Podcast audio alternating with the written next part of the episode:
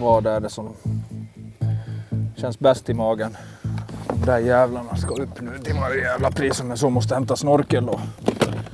Alltså händer det där en gång till då bryter jag av spöet och hoppar i sjön. Simmar upp i land och skriker. Någonstans här är en sån där mager sak. Som bara väntar. Gammal fisk eller något.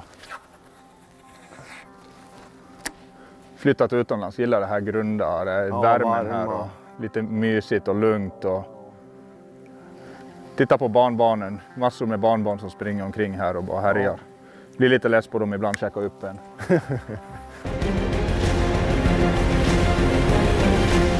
Åh shit. Såg det. Du är fan nervös som Danne ju. Åh, Åh, du, jag vet inte vad det var. Ibland blir det när man...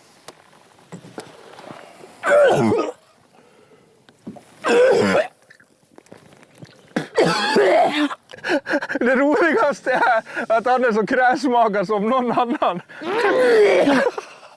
Nu är det våran tur, men man vågar inte tro på det. Så för mig är det här en dröm som går i uppfyllelse. Nu känns det som att jag kan pensionera mig som gäddfiskare.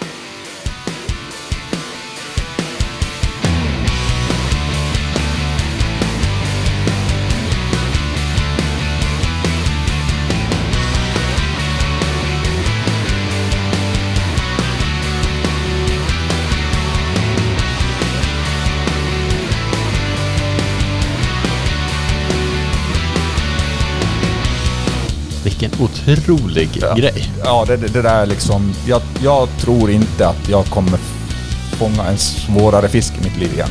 Eh, jag, jag har svårt att se vad det skulle vara.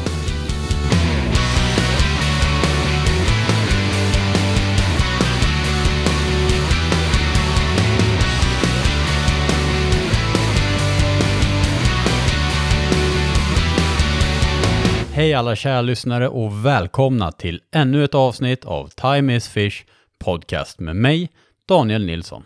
Idag har jag ett riktigt hejdundrande avsnitt åt er där ute och ni ska få lära känna citatmaskinen Mikko Seppinen. Vi kommer att snacka om Mikkos bakgrund, hans tid på Rappala, fightproduktionerna, hans skada och den långa vägen tillbaka till fisket. Vi går även in på djupet med det spännande mörkerfisket efter gädda, det coola kräftabborrfisket och avslutningsvis får Mikko berätta hela den magiska historien om hans drömscenario inom fiske. Och utöver allt detta så har jag en hemlig överraskning som ytterligare kommer att liva upp stämningen genom hela programmet. Som ni hör så kommer det här bli ett riktigt legendariskt avsnitt med mycket skratt och intressanta ämnen, men också ett väldigt långt sådant.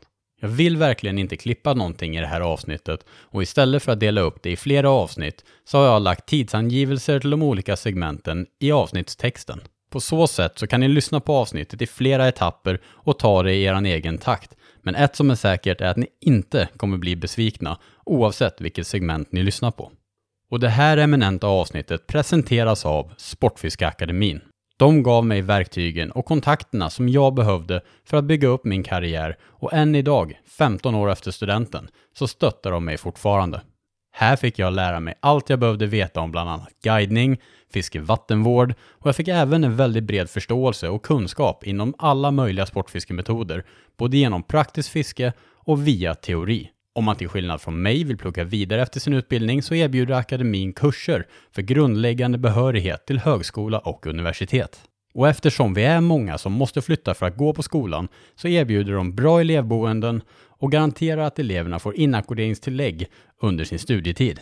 Det är snart dags för gymnasieval så om du, ditt barn eller kanske en kompis verkligen brinner för sportfiske precis så som jag gjorde, så ta chansen och uppfyll era drömmar ni också.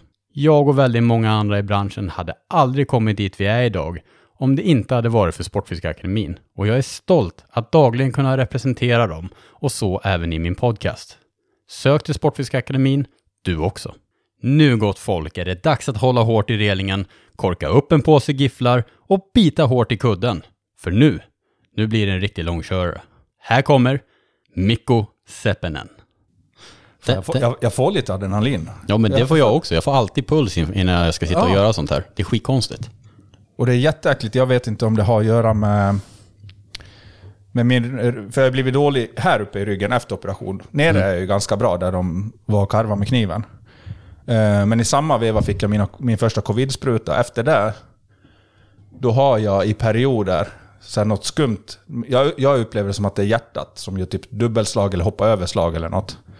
Eh, men de har sagt att det kan också vara... Du har en kota som heter hjärtkotan, att den påverkar hjärtsäcken. Gäddkotan. Gäddkotan, en gäddkota. Det är vi allihop, gäddkåta. Gäddkota.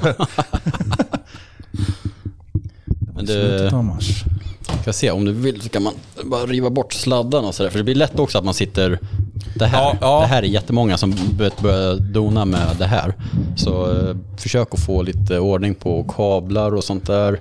Så kolla att jag har ljudlöst. Det, det där retar jag mig på när jag lyssnar på en podd. Ja, Och så hör jag någons telefon och så blir det så här, "Ah, ursäkta, man bara... ja nej det, är- det är bra att eh, stänga av det där. Sen jag brukar stänga av klockan också så inte den... Så om jag tar en sipp, om jag bara backar... Hör, hördes det?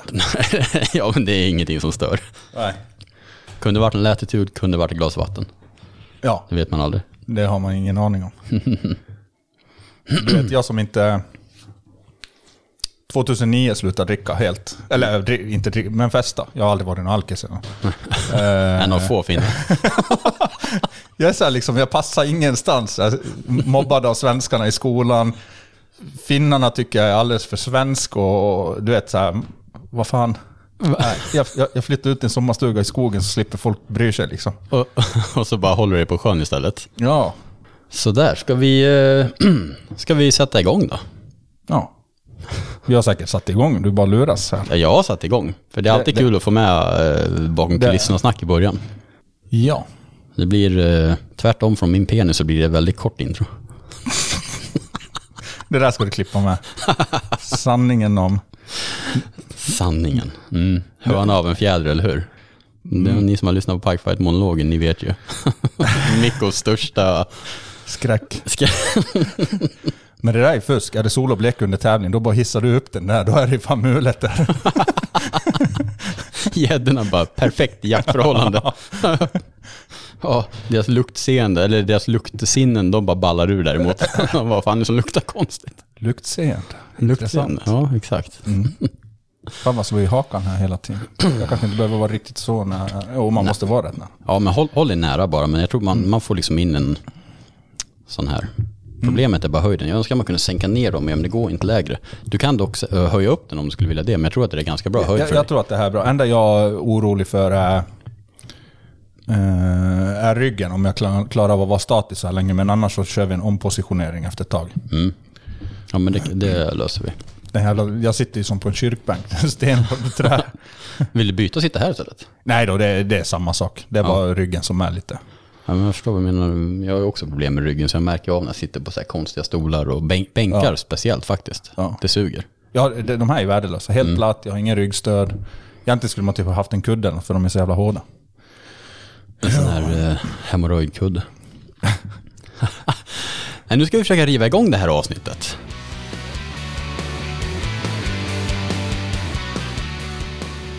Ni som har väntat på det här avsnittet har ju inte väntat förgäves, skulle jag vilja säga. Nu sitter jag nämligen uppe i Dalarna.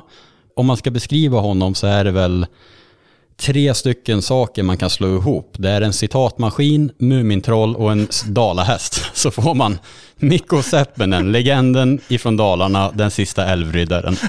Välkommen till podden. Jättetack. Det är så jäkla kul att ha med dig här äntligen och vi har suttit och garvat över ditt köksbord en bra jäkla stund nu, så nu var vi liksom tvungna att skjuta igång det här avsnittet. Ja, vi spann ju igång redan över telefon igår kväll. Ja, jo. Och gick igenom mycket som vi får spara tills idag. Så jag tror att eh, jag tror det här blir jävligt bra. Det blir nog svinbra. Det roliga var att jag, jag ringde Mikko igår och skulle bara fråga honom, eller ja, be honom att tänka på en sak. Och det skulle ta, jag höll på att dona med saker, det skulle bara ta några sekunder. Och Mikko bara, fan, dina avsnitt är ganska långa, hur ska vi fylla upp ett helt avsnitt, en timme liksom? Och så tickade det där samtalet på, jag tror vi höll på i typ 50 minuter. Så att, Ja, ja, ja. Nej, det, det, men det känns skönt då för att det, eh, man blir lite nervös. Det är, liksom, det är första gången för mig som jag sitter med en sån här mick i ansiktet. ja, Och jag känner att det är döden som stirrar på mig. Det, är typ, det här är värre än en filmkamera, faktiskt. visst är det det? Ja. Det- Jag trodde inte det när jag skulle börja podda, att jag skulle bli så, få sån stage fright, scenskräck. Nej, jag för, förstår. för en mikrofon. Nej. Med tanke på att mm, när vi är med i produktionen och sånt där, det, det flyter bara på nu för tiden. Men man är mycket mer naken när man sitter framför en mikrofon av någon anledning. Ja, jag tycker det här är värre. Det, visst, kameran var inte heller kul. Första i början, gången. nej. Nej, det, det var hemskt. Men eh, sen har jag också varit borta några år nu. Så Ja. det här är första grejen jag gör liksom, i offentligheten. Så jag behöver bli lite varm i kläderna bara. Ja, det var ett tag sedan eh, som, eh, som du var allmän. Eller allmän, om, eh, offentlig, eller hur? Eh, jag tror att sista grejen jag varit med på är Pike Fight 2019. Eh, sen kör jag väl mina sociala medier det året ut och sen, sen klappar ju häl, hälsan ihop där. Så jag har varit borta lite. Ja, och det ska vi ju såklart prata om. Eh, Det är många som är nyfikna och även jag. Och det roliga var att jag ställde ju en fråga på Instagram häromdagen, eh, på Time is Fish Podcast Instagram, och frågade folk ifall de hade lite frågor till dig. För det är alltid kul att få in lyssnarnas eh, synpunkter och, och eh, omdömen. Och det var, jag tror, 98 frågor. Wow. och såklart, många är ju i stort sett samma frågor och sådär då. Men så istället för att bara för att blanda in dig i en profileringsavsnitt, för jag vill, också, jag vill göra ett avsnitt som handlar om dig som person.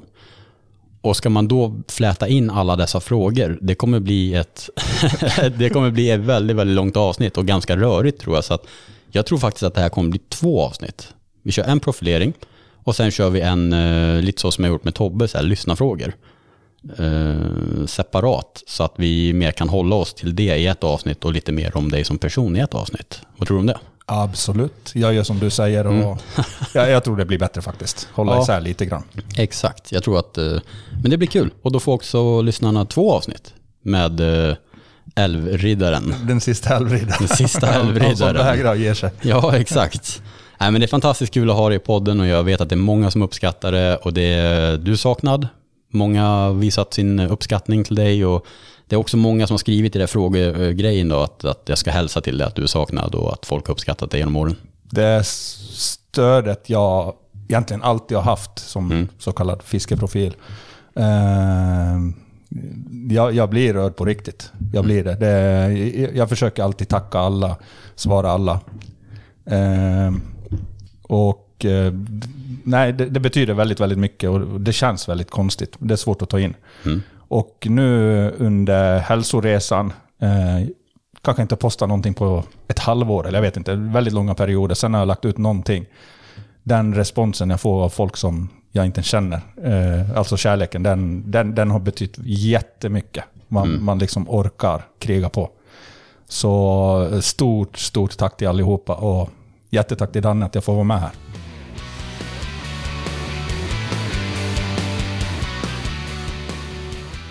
Och något vi har gemensamt, det är att vi är de enda två hittills i alla fall som har kräkts under pikefights. Ja, det ska vi vara stolta över. Det är en bedrift i sig och för att göra det här avsnittet lite roligare så har jag en överraskning åt dig. Jag, ehm, jag, jag, jag, jag mår lite illa. Du har förvarnat något Jag sa sataniskt nå- djävulskap är på gång. Men Någonting kommer hända och det är nämligen så att när jag var i Finland förra året skulle filma EFL så var jag på färjan eh, på vägen över och så var jag i taxfree och så gick jag runt bland så här snacksen och sånt. Så hittade jag någonting, jag gillar jelly beans. Vet du vilka det är? De här godisarna, det är amerikanskt företag. Och de gör så olika små godisbönor i väldigt specifika smaker. De är sjukt duktiga på att fånga smaker. Det kan vara så här, alltså grönt äpple, rött äpple, marängpaj, allt möjligt. Och de får verkligen, de kan kapsla in de här smakerna i de här små jellybeansen. Och de har gjort ett spel som heter Bean Boozled. Det är alltså Jelly Bean Roulette. Och då, då är det så här att man, det är ett gäng bönor i olika färger. Och så snurrar man på en, på, på, på en liten, på ett litet hjul här. Som du kan se, jag ställer fram den här i mitten. Och då, då hamnar den ju på en böna. Och hälften av bönorna är typ, jag ska läsa här på till exempel. Så hälften av bönorna är till exempel här, den vita är antingen coconut eller härskenmjölk. nej, Tutti fruttin, den är antingen tutti frutti då, eller stinky socks. ja, det vet jag inte hur det smakar. Du kommer bli varse. Den här är en favorit. Jag har ju spelat det här förut. Det är fruktansvärt spel. Strawberry eller Dead Fish. Och jag, var, jag som var rädd för surströmmingen. Mm. Det blev inte surströmming, det blev det här istället. Och, och den är, det är faktiskt riktigt äckligt det här. Så jag tänkte att några gånger under avsnittet så ska, ska du få äran att snurra på det här hjulet. Och för att jag, alltså självklart ska jag också tyvärr äta en. Så jag utsätter mig också för det här. Men eftersom vi är två har varit de två som har spytt under säsongerna så är det här lite roligt att slänga in i avsnittet. Så jag tycker att vi, vi börjar direkt med att snurra. Du får snurra på det här hjulet. Oj, oj, oj, oj. Till saken hör, jag är jäkligt kräsmagad. Vad fan åker jag på nu? Ja, den, där, den där, du får snurra igen. Den där är helt mitt på det alltså. Där, vilken blev det? Nej. Chocolate pudding eller canned dog food? Och då ska jag ta... Ska se här. Vilken färg är det? Det är typ en lila färg, så att den är ju... Ja, det är de där... eh, Jag kommer att spy alltså. Om det Typ de där, den där och den där. Så, så, det, nu, så nu, är, det- det nu är det ju rysk roulette alltså. Jag, jag, med lite tur Oj. så får jag en bra. Då tar jag den där då. Ja, gör det. Och så ska vi se. Det är alltså chocolate eller canned dog food, så att... På tre då? Ja. Ett, två, tre.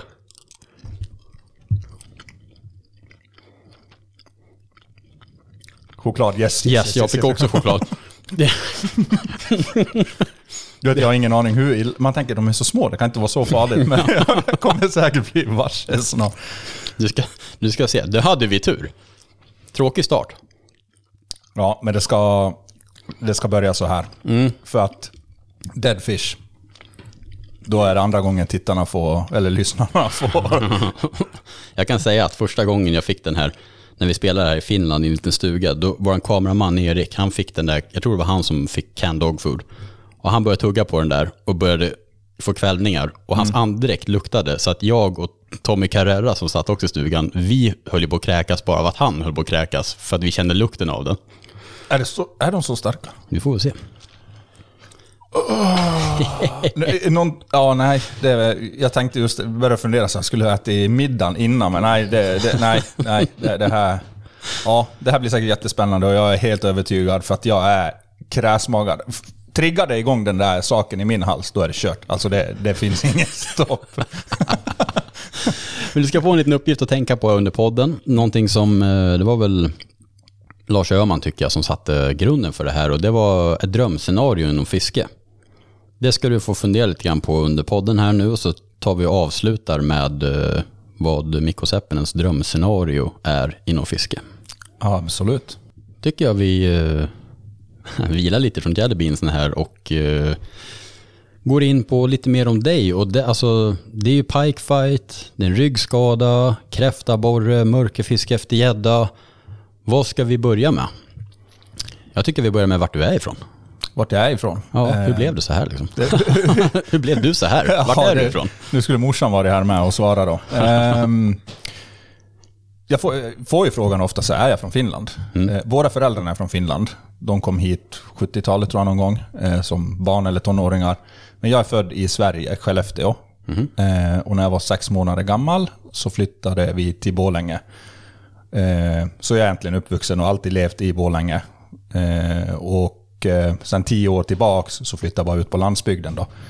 Eh, strax utanför Borlänge. För att komma åt naturen, lite mer ensamhet, eh, närmare till fisket och sådär.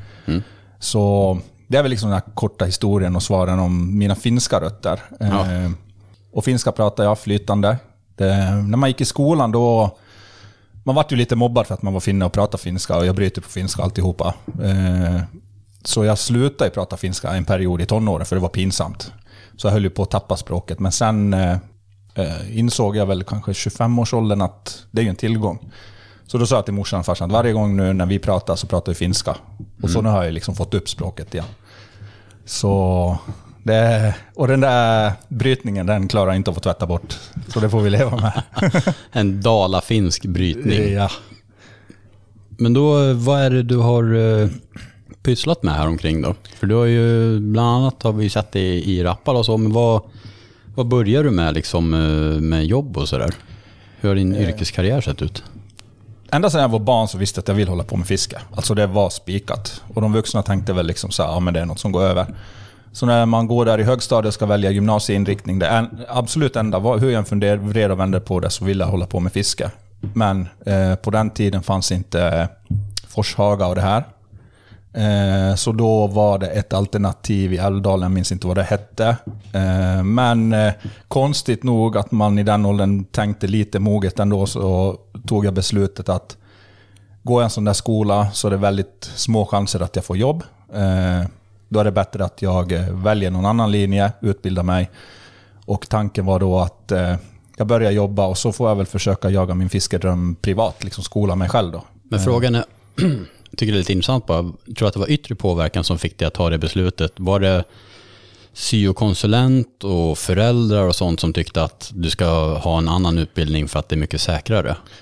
För det här Ja, tycker det- jag är lite intressant. Föräldrarna tyckte ju liksom att, eh, de var ju inne på det att vi förstår att det är din dröm och sådär, men eh, möjligheterna är ju så små. Och det såg inte ut alls som det gör idag. Det var väldigt små möjligheter. Men sen, jag är en jävligt envis person, jag går min egen väg, jag gör det än idag. Eh, Så det var ju jag själv som till, slu, till slut tog det här beslutet att ja, men, man blir 18, så här, man vill flytta hemifrån, man vill ha egna pengar och sådär. Att det, det är bättre att jag, eh, jag tar något annat, fixar mig ett jobb och sen jagar drömmen. Eh, Och det var jättesvårt för det fanns inte så mycket annat som intresserade mig. Så till slut var det väl ungefär som den här Jelly Bean-contesten här, rysk roulette, rulla på ett hjul, ja, blev elektriker. Ja. Så gick den linjen, eh, tre år gymnasie och så fanns det möjlighet. Jag, jag var väldigt skoltrött i gymnasiet, alltså på riktigt, riktigt. Det var ju usch, varje, varje dag sista året där. Ändå på något vis så, så läste jag ett extra år så här, påbyggnads KY då. Eh, för då var man, hade man skitgoda chanser att få jobb lokalt i Borlänge på fabrikerna. Så jag tog det året, gick ut, fick jobb eh, efter ett halvår på en pappersfabrik som elektriker. Eh, och där vart jag kvar i 16 år. ja, det var det så länge alltså. 16 år gjorde jag där, varav typ 12 skift, eh, ja 12 år skift. Och sen eh, Men det innebar att du kunde fiska mycket då eller? under skiftet, ja vi hade ett fantastiskt schema ett tag där. Då jobbade du sex dagar, var ledig sex dagar. Ja, det är ju många fiskare som uppskattar sånt här. Liksom. Ja, och det var också min, min drivkraft till att komma in på skiftet. Jag gjorde allt det på jobbet för att komma in på skiftet, för att få mer fisketid. Och det, det är ju en röd linje i hela mitt liv att allting anpassas efter fisket. Fisketid och liksom så här, va- vart jag flyttade när jag blev äldre. Liksom så här, det har också att göra med fiskemöjligheter och så. Eh, Så där var jag. Eh, Sen ändrade de skiftschema så man jobbar sju, ledig fem. Och det var ju ett dråpslag, tycker man. Man kan ju bara fiska fem dagar i rad. Eh, Och sen, sen började jag väl, oh, nu minns jag inte riktigt, strax efter 30-årsåldern så började jag blogga lite grann och sådär. Skaffa Instagram. La ut lite bilder och var aktiv tidigt på Fishbrain och fiskesnack och sådär. Skrev lite där och liksom började När var det ungefär sa du? och det här typ. måste ju vara... Det här måste vara... Ja, jag, jag törs inte svära, men någonstans 2007, 8, 9. Mm. Eh, så då började jag peta lite Fiskesnacks glansdagar. Ja, precis. Ja. Och, och Fishbrain var ju väldigt nytt då, minns jag. Hade det börjat redan då? Ja, ja, det fanns nog, för jag vet att jag la ut några fångster och, och, och det var ett par personer som kommenterade. Och så såg jag att de återkommande var samma som liksom gav feedback, så ah, grymt fiskat eller något. Och jag minns att det, det var en jävligt häftig känsla. Så det var då jag började liksom peta lite i det, att ja, men jag, jag håller på med det här, får se om det leder till någonting. Och sen, ja mitt liksom... vi kan eh, pausa lite där bara. Mm. För nu eh, sammanflätar vi hela allting här. Ja. Eh, Vi vill också veta lite hur du kom in i fisket. För att nu, nu är vi inne på så detaljerat här med hur fiske och arbetsliv och allting kom ihop. Hur, hur kom du in, hur kom fiske in i ditt liv? Var det dina föräldrar som fick in det på det eller hur började du fiska och kom i kontakt med fiske? Det började i så tidig ålder att jag kan själv inte minnas det. Men, men frågar liksom morsan och dem nu idag så säger de att redan som typ fyraåring var jag ju helt tokig. Och ingen annan i min familj fiskar. Jag är själv. Eh, Men eh, min eh, farfar som levde på den tiden, och bodde i Finland, så vi åkte dit på semester varje sommar. Han var ju tokig gäddfiskare och fiskare generellt då. Så jag tror att det är han som är inspirationskällan. För jag minns att det var höjdpunkter på året för att åka till Finland, fiska med han. Eh, och sen har det aldrig släppt.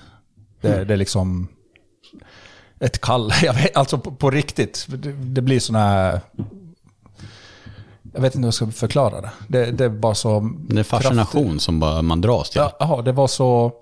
Det var så spännande och mystiskt och idag saknar man ju de där tiderna för desto mer rutinerad du blir får de där känslorna och kickarna, de, de försvinner ju lite med tid. Alltså du får ju dem fortfarande men inte på samma vis. Nej. Så, så jag tror att det är genom far, Jag tror att det är genetiskt, men sen, sen farfar styrde in mig då. Och det var en svår tid som barn också när man inte hade någon vuxen här hemma i Sverige som var intresserad. Så jag kom inte alls ute på så mycket fiske som man ville. Eh, utan då var det typ så här, vi var vid sommarstugan en helg eller en vecka, då stod jag vid bryggan och fiskade hela tiden.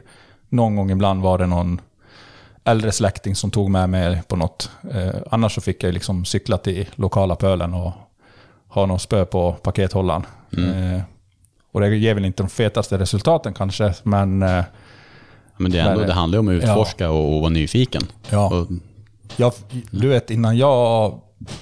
Jag fiskade från land tills jag var egentligen ganska gammal, men vi fick tillgång till en kanot vid typ 14-15 års ålder, men den hade vi bara tillgång till kanske, jag vet inte, 10 dagar per år. Annars var det landfiske. Eh, så jag tror min första egna eka, då... Jag minns inte åldern, men jag hade körkort i alla fall, så 18-19 år. Fram till det var det bara landfiske. Sen fick jag möjlighet till en eka, men ingen trailer då. Så då, då la vi den i Dalälven tror jag. Eh, så då var det liksom i det området. Jag tror inte ens att jag hade motor till en början, utan det var Aurora. Eh, finsk Sisu-motor. finns- ja. Finsk Sisu-elmotor. ja. Så det, ja, ja, det var en lång resa. Eh, men svaret på frågan blir nog att eh, genetiskt fanns diamanten där som farfar sen polerade upp. Ja, ja, det var ju ett bra sätt att, att, att lägga det på. Ja.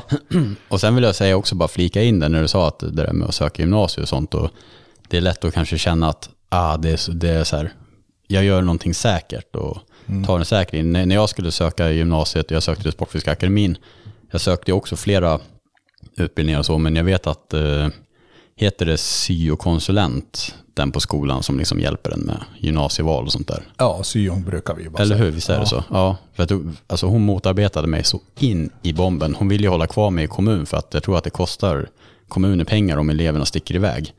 Eh, Så att det ligger i deras intresse, nu är jag inte helt säker på det här, men hon gjorde allt hon kunde för att få mig att inte söka till till exempel Forshagaakademin och sånt. Hon ville att jag skulle söka bygg, Volvo, Likron, alla de här gymnasierna som alla söker. eh, Många söker liksom. Hon tyckte bara att jag skulle söka som alla andra. Så jag, jag kan tänka mig att det är många andra som också vill söka och följa sin dröm. Som blir motarbetade och även hemifrån för att eh, jag tror att föräldrar kan ha eh, kan tycka att ah, det där är flummigt, ta någonting säkert eh, som du får jobb inom. Så jag tror att eh, det kan vara bra för folk att höra att det, det är inte alltid bara att söka, för att man kan bli motarbetad från folk som man ser upp till och folk som, eh, som kanske har auktoritet. Absolut, och jag vill också lägga till där att eh, ta inte idag mitt exempel som något skräckexempel, liksom att jag avråder. Marknaden idag ser helt annorlunda ut. Jag började gymnasiet eh, 97-98 där någon gång. Eh, Jag tror det var typ då akademin startade. Ja, det var typ så- där i svängarna. så går du den linjen idag, det finns ju jätte, jätte, jättemycket mer jobb på marknaden. Så i- Absolut. I, det är ett mycket så, men på den tiden, bara så att folk förstår nu, så inte... Jag, jag avråder inte någon att inte söka för att ni kommer inte få jobb, utan det, det var bara en annan tid. Ja, ja, exakt. Och jag ville bara flika in att jag, jag blev Ja. motarbetad från eh, Ja. eh, många håll när jag skulle söka. Och jag tänker mig att det är nog inte bara jag och du som har hört att man borde söka någonting annat. Jag tror att det är ganska vanligt. Eh, och, och det är nog bara bra att få fram att Jag tror att det sker ett generationsskifte där också. Eh, mo- modernare föräldrar idag. För jag, jag känner till också några pappor med tonårssöner som nu väljer att gå den linjen. Eh, och föräldrarna stöttar dem jättehårt. det är kanon. Så, ja. Och sen så jobbade du som eh, elektriker på pappersfabriken. ja. och vill ändå följa dina drömmar. Ja, så jag började ju blogga och skriva artiklar och skaffa Instagram och det här. Ehm, och sen, det som skedde egentligen till slut var... Eh, jag fiskade med gummibeten och så använde man päronsänken. Eh, och jag var så less på, på päronsänken att de la sig över tafsen och den kom in snett och så här. Så jag började spåna på om man kunde göra det på något bättre vis. Eh, Så på nattskiftena, för då, jag jobbade på en akutstyrka som elektriker. När något gick sönder då var det vår uppgift att få igång det. Och när inget var sönder så, så var det lugnt på jobbet. Liksom. Så på nätterna när det var lugnt, då byggde jag prototyper eh, av ett viktsystem då, eh, som ledde fram till, till en färdig produkt. Eh, och sen eh, försökte jag bara få kolla om det var någon, något företag som var intresserad av det. Och vi landade till slut hos Rappala då, som ville, ville köpa idén. Och på den vägen då, då betalade sig jobbet jag hade gjort innan i massor med år. Då gick de in och kollade på mitt Instagram och såg lite fångster och hittade någon gammal artikel jag hade skrivit. Och då fick jag samtidigt också frågan att eh, om jag vill gå med i Rappala Pro-Guide-teamet då. Så, så kom jag in där då. Eh, Och där var du ju i eh, flera år och eh, bland annat eh, med i där många känner ifrån då, Pike Fight och Perch Fight. Och där vi lärde känna varandra också. ja, precis. Och sen såklart, det är jättemånga som har frågat, för det är många som saknar dig i tv-rutan och det är jättemånga som undrar varför du inte är med längre och sånt. Vad är det, hela den grejen liksom? Jag har valt att... Eh, jag, ja, jag, jag håller det för mig själv. Liksom. Det, det blev inte vad jag hade hoppats på. Mm. Eh, så jag kände att för mig personligen så var det bättre att gå vidare i livet. Ja. Och så siktar vi framåt nu.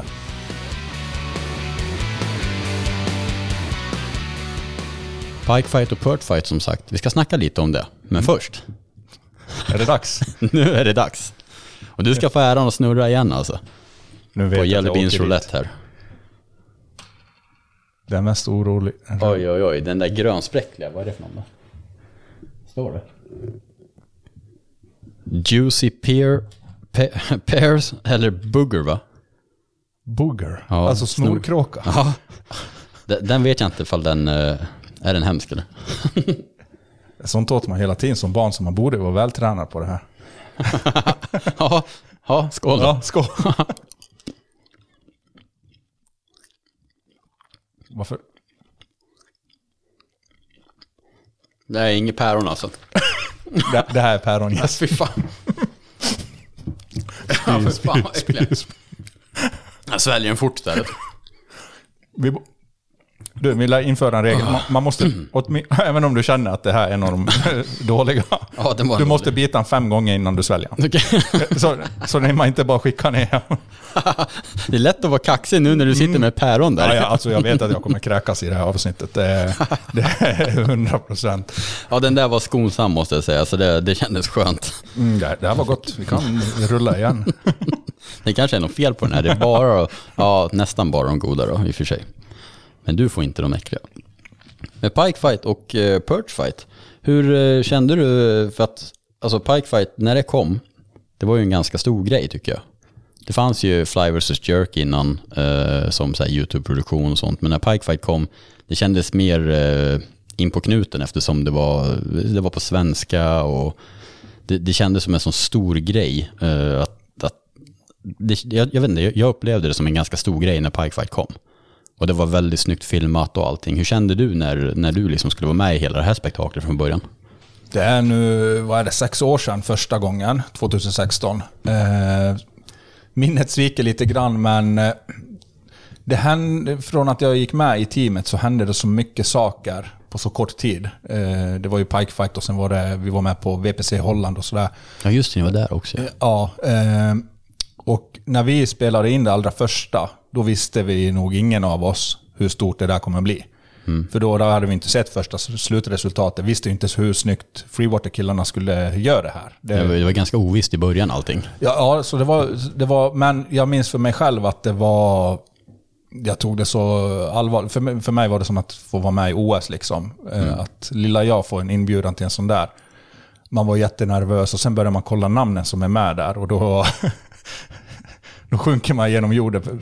Jag kan ärligt säga att första tankarna är så vad fan, fan har jag här att göra liksom? Ja. Det här är ju, det är vassa killar liksom. Eh, och jag vet bland annat för jäkligt länge sedan, nu, nu vet jag inte vart vi är, 2000, kan vara så här 2005 eller något, då vi har ju aldrig ens fiskat Stockholms skärgård, men det var typ SM-gädda eller något, något liknande var det där. Så i Trosa tror jag man utgick ifrån. Då minns jag att vi åkte dit, jag och någon polare med någon pissig båt. och Ingenting var bra, aldrig, aldrig fiskade där, ingen rek, ingenting. Och då minns jag att Henke Sandahl och de var med och vann då. Ja, var det då han tävlade med, eh, ja vad heter han? Uh, ah, jag kom på det snart, nu bara fick jag hjärnstillestånd här. Men uh, ja, Ja. men jag vet att de, de presterade jäkligt bra Ja, de vann väl massor av de där tävlingarna. Och då, då minns man man var med på den här tävlingen. Man åkte ju med för skojs skull, man förstod att man inte har någonting där att göra. Eh, men eh, liksom prisutdelning på kvällen när de krossade, jag minns inte resultatet, men vi fick väl kanske en godkänd gädda, eller två, jag minns inte. Eh, men man, man tittar ju på Henke och de där liksom så här, du vet, det där slat, de där är på en helt annan nivå. Tänk om man någon gång kunde kunna utmana i alla fall lite grann typ.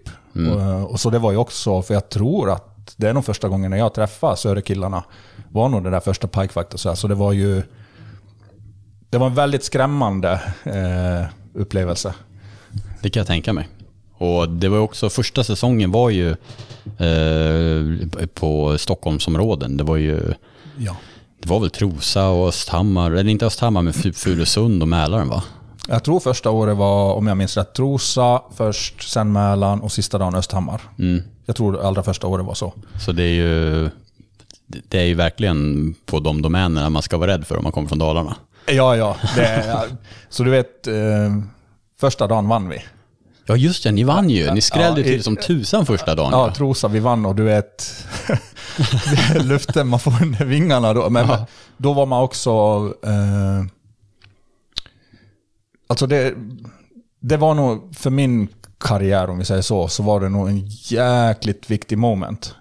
Att du fick vinna den första dagen och känna att, Men Börja på en bra manér är jätteviktigt i de där produktionerna. ja, och känna att man har kanske, någon, kanske någonting där att göra. Eh, Det är jätteviktigt för självförtroendet Ja. och, och det där liksom. För resten av tävlingen, för jag tror att det syns också om man går tillbaka och tittar på de avsnitt, att jag säger att vi är klara den här tävlingen. Vi fick vinna en dag, nu spelar det ingen roll liksom. Om jag får ischias här och nu Ja liksom. men det är så det känns. Ja, alltså, ja, ja. Det kan jag Ja. intyga att har man vunnit första dagen, Ja. då är man ju som, okej, Ja, den här ja, ja. säsongen är klar för vår del. ja, då har man räddat. Man, Ja. för, för jag tror jag pratar för alla deltagare nu. Åka ut och, och totalt haverera alla tre dagarna. Det är ju det man tänker på innan tävlingen, att måtte det inte hända för att då blir det inte kul nästa vår när den sänds liksom.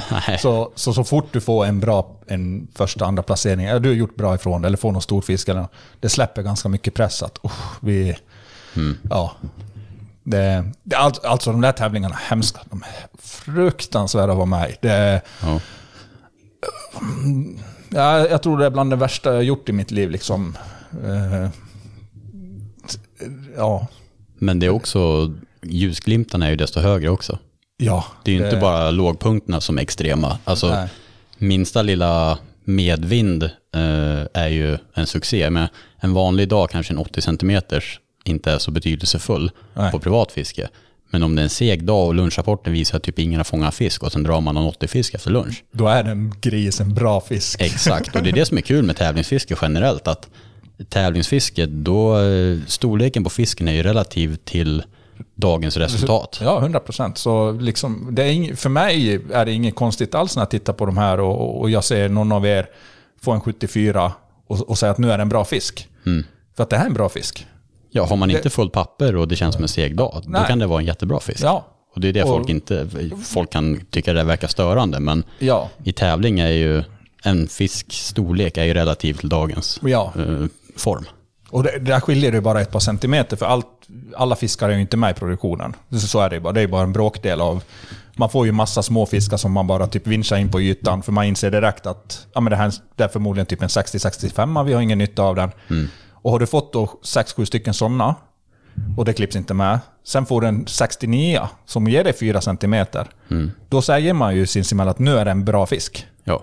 För, för att det är ju en bra fisk. Det, så det, men, jag förstår också att det, det ser lustigt ut. Så, de här grabbarna ska vara så jävla Ja, duktiga. åker liksom. runt i en båt med 300 hästar och skriker bättre fisk fast... Ja. Ja. Jag har både förståelse för folk som tänker så, men, men jag hoppas också att de människorna har en förståelse för, för varför vi säger det. Alltså det. Och sen när du har de här nerverna, liksom, framförallt ett par säsonger in när du börjar inse hur populärt det har blivit, hur många som tittar. Eh, och du har... Nu är det väl inte så att sponsoren har något jättekrav på att du ska prestera. Alltså, I alla fall har jag aldrig haft så att jag har pistol i bakhuvudet. Liksom så här, nu, nu vinner du varje dag, annars trycker vi av. Nej, det, det Men- tror jag det har ingen Nej, faktiskt. nej, men man sätter ju den pressen på sig själv. Ja, det handlar ju om, om man vill ju göra bra ifrån sig, man Ja. vill ju vinna. Jag har fått ett förtroende att representera. Jag vill leverera. Ehm, Så det, det, det är en jäkla mix av... Alltså det, det, är mer, det, det är mer ångest att vara med i de där produktionerna än vad det är... De här glädjestunderna, de är, de är få i jämförelse med ångesten man genomlever. Ja, det, det, det är mycket eh, känslor. Ja. Det, och de första åren, första två åren var ju helt galna scheman vi hade. Det, det blev ju bättre sen. Eh, för det allra första när vi pratade om Trosa mellan Östhammar, då var det ju typ, eh, jag tror vi tävlade 11 timmar om dagen. Uh, undrar om vi slutar fiska 7 eller 8 på kvällen. Och sen ska man in i hamnen och du vet, så här, intervjuer och grejer. Du kommer därifrån kanske 10-11. Så ska du flytta till Mälaren eller något. Du kanske trailar i en, två timmar. Och då hade ni inget fast boende heller va? Då fixade ni teamen själva boenden va? Första året. Andra året hade ni gemensamt har jag för mig. Ja, precis. Vi hade inte gemensamt första säsongerna. I alla fall inte allra första. Så du kom i säng oftast mellan ett och två. Och eh, du gick upp fyra. Eh, så du sov två, tre timmar per natt. Då hade ni ingen vilodag va? Nej, Nej. vi körde tre dagar i, i, i rad. Det är fruktansvärt där. Ja, och så tävla 11 timmar plus ett par timmar med filmastarter och slutintervjuer. Så här. Sen flyttade till Östhammar på natten, kom i säng två, upp fyra. Så du vet. Alltså man... Och det, och det är så här, att fiska privat en dag, det, det kan vara lite jobbigt. Men att fiska med en kamera i ansiktet under den där pressen och sånt, Ja. det är mycket, mycket värre. Ja. Så jag förstår, jag var ju inte med första och andra säsongen, men till exempel senaste Pikefight-säsongen nu, då var det ett oväder som drog in, så vi var tvungna att fiska tre dagar i rad. Vilodagen blev ju utnyttjad till fiskedag istället. Ja. Så det blev, och vi hade långa transporter och, och sådär, så att det var ju väldigt, väldigt lite vila emellan. Så det var också så här sjukt intensivt. Ja, man Eh, blir... Och det, det är inte bra alltså. Det, man behöver den där vilodagen. Jag har nog aldrig varit så knäckt som jag var efter första och andra pikefight. Det är eh, enda gången jag somnade bakom ratten i hela mitt liv. Ja, jag är det så? Ja, ja, på väg. Vi skulle... Nej, det, det var inte ens klart. Vi hade en dag kvar. Vi skulle till Östhammar där på natten. Då jag somnade bakom ratten. Så fick jag lov att dricka Red Bull, springa tio varv runt bilen, köra ett par kilometer, kliva ur bilen, för jag klarar inte att hålla mig vaken bakom ratten. Och så var det en dag Fruktansvärt, kvar att tävla. Så, och en annan gång vet jag när, undrar om det var någon purge fight, när jag och Holgersson skulle åka hem till Dalarna. Så vi tänkte så här, ska vi ta en till övernattning? Nej, vi vill hem. Och vi körde ett par timmar, så båda var så slut så vi körde vid sidan av vägen, så här parkerings... Ja, du vet så här, Ja, som möte, eller så här parkeringsficka bara. Ja. Och bara, vi, vi tar en halvtimme, timme. Slöt ögonen, vaknade sju på nästa morgon. Så vi sov typ sex, sju timmar båda två så här. Kändes som fem minuter, var helt chockade. Helt. Alltså det... Men, men där insåg ju allihopa efter de första ett, två åren att det- så här kan vi inte hålla på. Vi måste... Så då införde man ju att eh, en vilodag däremellan och sen att man väljer att vattnen kanske är lite närmare varann. För till exempel 2019, sista gången jag var med, då hade vi samma boende. Har samboende alla, alla, dagarna. Ja, så, ja precis. Det, för det blir mycket, mycket bättre. Alla är fräscha, alla orkar. Ja, exakt. Och, och den där vilodagen, är sagt, 2018 då hade vi rätt lång transport från dag 1 och 2 till dag eh, 3. Ja. Men då tog vi ju vilodagen som transportdag och det gjorde vi även 2020. Och då, då, det spelar ingen roll om man kör bil hela dagen, men alltså, då får man ändå sova ut och sådär. Samtidigt schysst. är vilodagen hemsk. Ja, för att det drar ju ut på tiden. Ja, du, du, alltså den dag går du ju liksom så här... Tänk dig att du ska gå en MMA-match. Du är ju uppumpad som tusan och sen bara, ja det är en rond kvar. Vi Ja. kör den i övermorgon bara... Du vet, jag vill ge på honom en klocka nu. Ja men det är faktiskt sant, för det är en lång pina. Ja, det är det. Eh, är. Man vill ju bara göra, man, vill ju egentligen eh, bara att det ska vara över. Ja, Så man kan slappna ja, av igen. Ja. Det är faktiskt sant. Nej, det, det, det är jättehäftigt. Det är verkligen en höjdpunkt i livet att ha fått vara med om det. Det, det är så. Är, Men frågan är ju, har du någon gång eh, brutit av spöet, simmat i land och hoppat upp i skogen? Eller vad var det du sa? eh, Kan du komma ihåg jag? det citatet? Eh, hände det en gång till, då bryter av... Nej, jag kommer inte riktigt ihåg. Nå- Något sånt, då bryter av spöet, hoppa i sjön, simma upp på land och skrika. Eller, Just det, så var det, ja. ja. något sånt. Eh, Jag älskar det citatet, det var så jäkla konstigt. ja, det var när man var yngre och hade det med testo i kroppen. Nu är man så här gammal, man bara äh, rycker på axlarna. Men det ska ju tilläggas i alla fall eh, att ni eh, har ju faktiskt sopat hem och nu står de ju bakom mig här uppradat. Jag har ju haft turen att få lyfta en sån där buckla en gång med Elias och det var ju 2020. Det var ju när du eh, inte var med, då fick man ju chansen att vinna då. Men du och Holger har ju faktiskt kammat hem de där bucklorna två gånger i pikefight och en gång i perchfight. Ja, alla tre i rad också utan att- ja, det, Inga avbrott. Det var jobbigt där för oss deltagare i några år. Det var ju... Ehm, ja, det, det är häftigt. Ehm, jag var så förvånad den sista. Jag var så uppgiven eh, 2019, sista dagen. Men det var, det var inte en självklar vinst. Det var inte en självklar vinst. Det var, där gick det våra marginaler för att det, jag tror att... För ibland blir det ju så där, det räcker inte att du fiskar bra. Eh, utan något lag måste fiska bra, något måste fiska sämre. Och jag tror att, nu minns jag inte det exakt, men det gick väl bara... Jag var uppgiven i alla fall. Jag sa det till Holger, fan vi, vi har blåst det här. Plus att den dagen så, så brände vi flera fina fiskar. Nu låter det ju alltid så här, du vet fiskaren tappar alltid. Men vi, vi brände så många chanser. Ja. Och vi kände att vi är i zon. Alltså vi har det här, vi har det här, nästa tar vi. Och så brände vi och brände vi och brände vi. Så jag var så jätteuppgiven totalt. Så jag bara, ja, och du vet då, känner du att du har det, eller liksom att du har chansen, och så bränner du där, alltså, då, då mår man inte bra vid ceremonin där. Men där var det lite turen, för vi vann ju sista dagen och, eh, och det behövdes ju för att vi kom ju sist första dagen, har jag för mig. Eh, första dagen kom vi sist va? Andra dagen kom vi någonstans i mitten. Eh, det var i Lake X, då vann ju ni. Ja, då låg vi väldigt nära varandra stora delar av... Ja, exakt. Men då kom ju vi, vi kom ju ganska långt ner. Vi kom nog näst sist den dagen tror jag. Men vi vann ju sista dagen och det kastades ju om lite grann då i tabellen och gjorde att ni... Ja. Och som du sa, att det gäller ju inte bara att man... eh, Att det gäller också att rätt lag kommer på andra placeringar för att Ja. man ska vinna ibland. Ja. Om man inte gör som Tobbe Evelina i senaste säsongen nu då och, och spöar skit nu alla och vinner tre dagar och Big Five. Det är det, det, det, är det som är drömscenariot för alla som är med. Att då, då är det ingen snack liksom. Nej, det, det finns var- inga ursäkter från någon, det är bara applådera. Ja, Eh, det var helt, eh, helt sjukt. Det var riktigt häftigt faktiskt. Men å andra sidan så hade vi åt andra hållet en gång, allra första Perch Fight. Ja. Fiskade vi dåligt dag ett och två. Eh, men vi hade bra Big Five och dag tre, eh, när vi jerkbait-fiskade ner, nere där vid... Eh, Ja, Kalmar, Ja. Kalmarsund. Ja. Eh, då var det ju också så att vi var beroende av att få hjälp, för då fiskade vi väldigt bra den dagen och, och låg ju etta där. Jag, om jag minns rätt så skulle det räcka att Westin fick en abborre, eller var det en abborre över ett kilo, eller det var något sånt där. Skulle de bara ha fått där, då hade tabellen kastats om och vi hade vunnit. Och vi bara fånga en... Ha- Hade vi fått en fisk på tror jag 1300, då hade Då vi hade vunnit. ni vunnit, Vi hade ja. vunnit allting då. Ja, men vi hade låg fått i en... pole position i sista dagen. Ja, så då, då, var man, då var man bitter åt andra hållet. Så, mm. Kunde du inte fått en till som inte var över 1300 då? Ja. Men det är så jävla häftigt med de här produktionerna att, eh, att de blir så där tajta och att det så jäkla ofta är så bra fiske. Det, det är så små marginaler som avgör i Ja. slutändan. Ja, Det är någon centimeter hit och dit som kastar om hela tabellen. Det är så Ja. sjukt Ja. varenda gång alltså. Eh, typ sista Predfight nu, eh, jag tror vi kom tvåa då.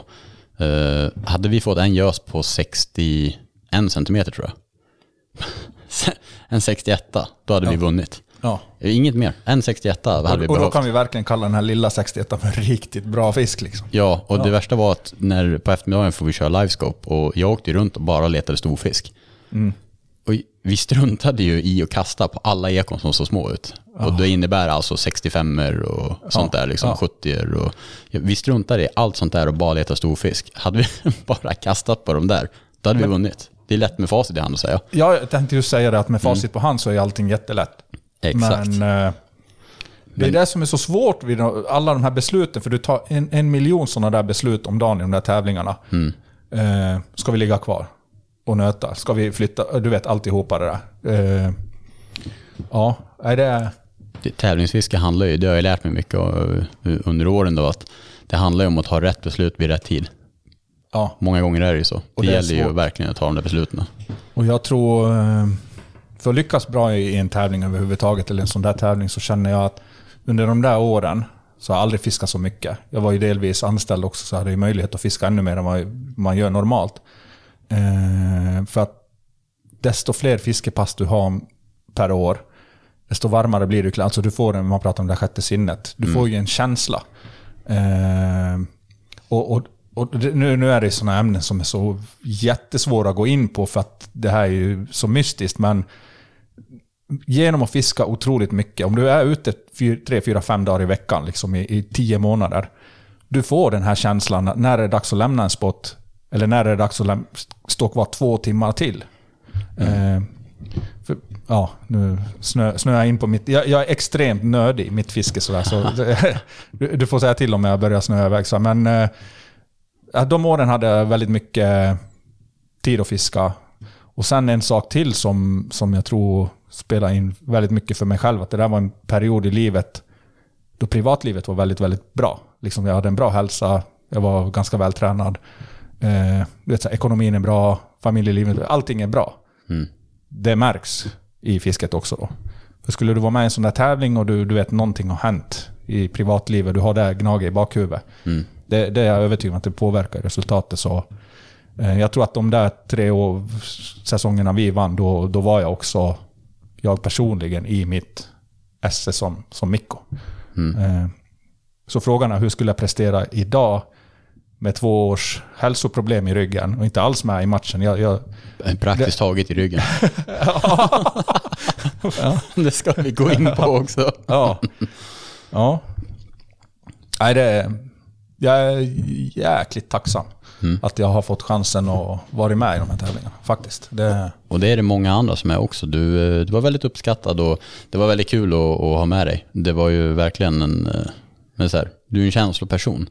Eh, Det, det ser man ju också i produktionen att det, det är mycket känslor, högt och lågt. Och det händer mycket kring dig. Och vad skulle du säga som är sån? Vad- Vad är fiske, om du ska beskriva fiske med en känsla, vad är det för dig? Det är så mycket. För, för mig är det i stort sett, jag anpassar nästan allt i mitt liv efter det. Eh, som är ett ord. Oj. Eh, Kaos. Ja. ja, på riktigt faktiskt. För att eh, det har ju drabbat mitt privatliv också så mycket.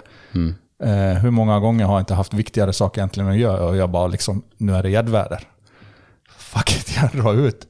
Eh, ja, nej, det mm, jättesvårt att säga ett ord. Eh, eller sätta ett ord på det. Det, det är så mycket. Det, det är avkoppling, eh, personlighetsutveckling. Eh, men sen när jag jag är så intensiv i, i mitt fiske i hjärnan. Jag har ju till exempel svårt att åka ut och lallfiska med polare utan så fort jag är på vattnet, det, tick, det tickar ju uppe där hela tiden. Skarpt läge direkt. Ja, det, det, jag har jättesvårt att liksom switcha av det där, utan det, det finns bara ett läge.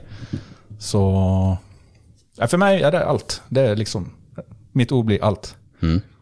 Det tycker jag ändå är bra. Bra beskrivning. Av alla känslor på en och samma gång som Per Gessle hade sagt.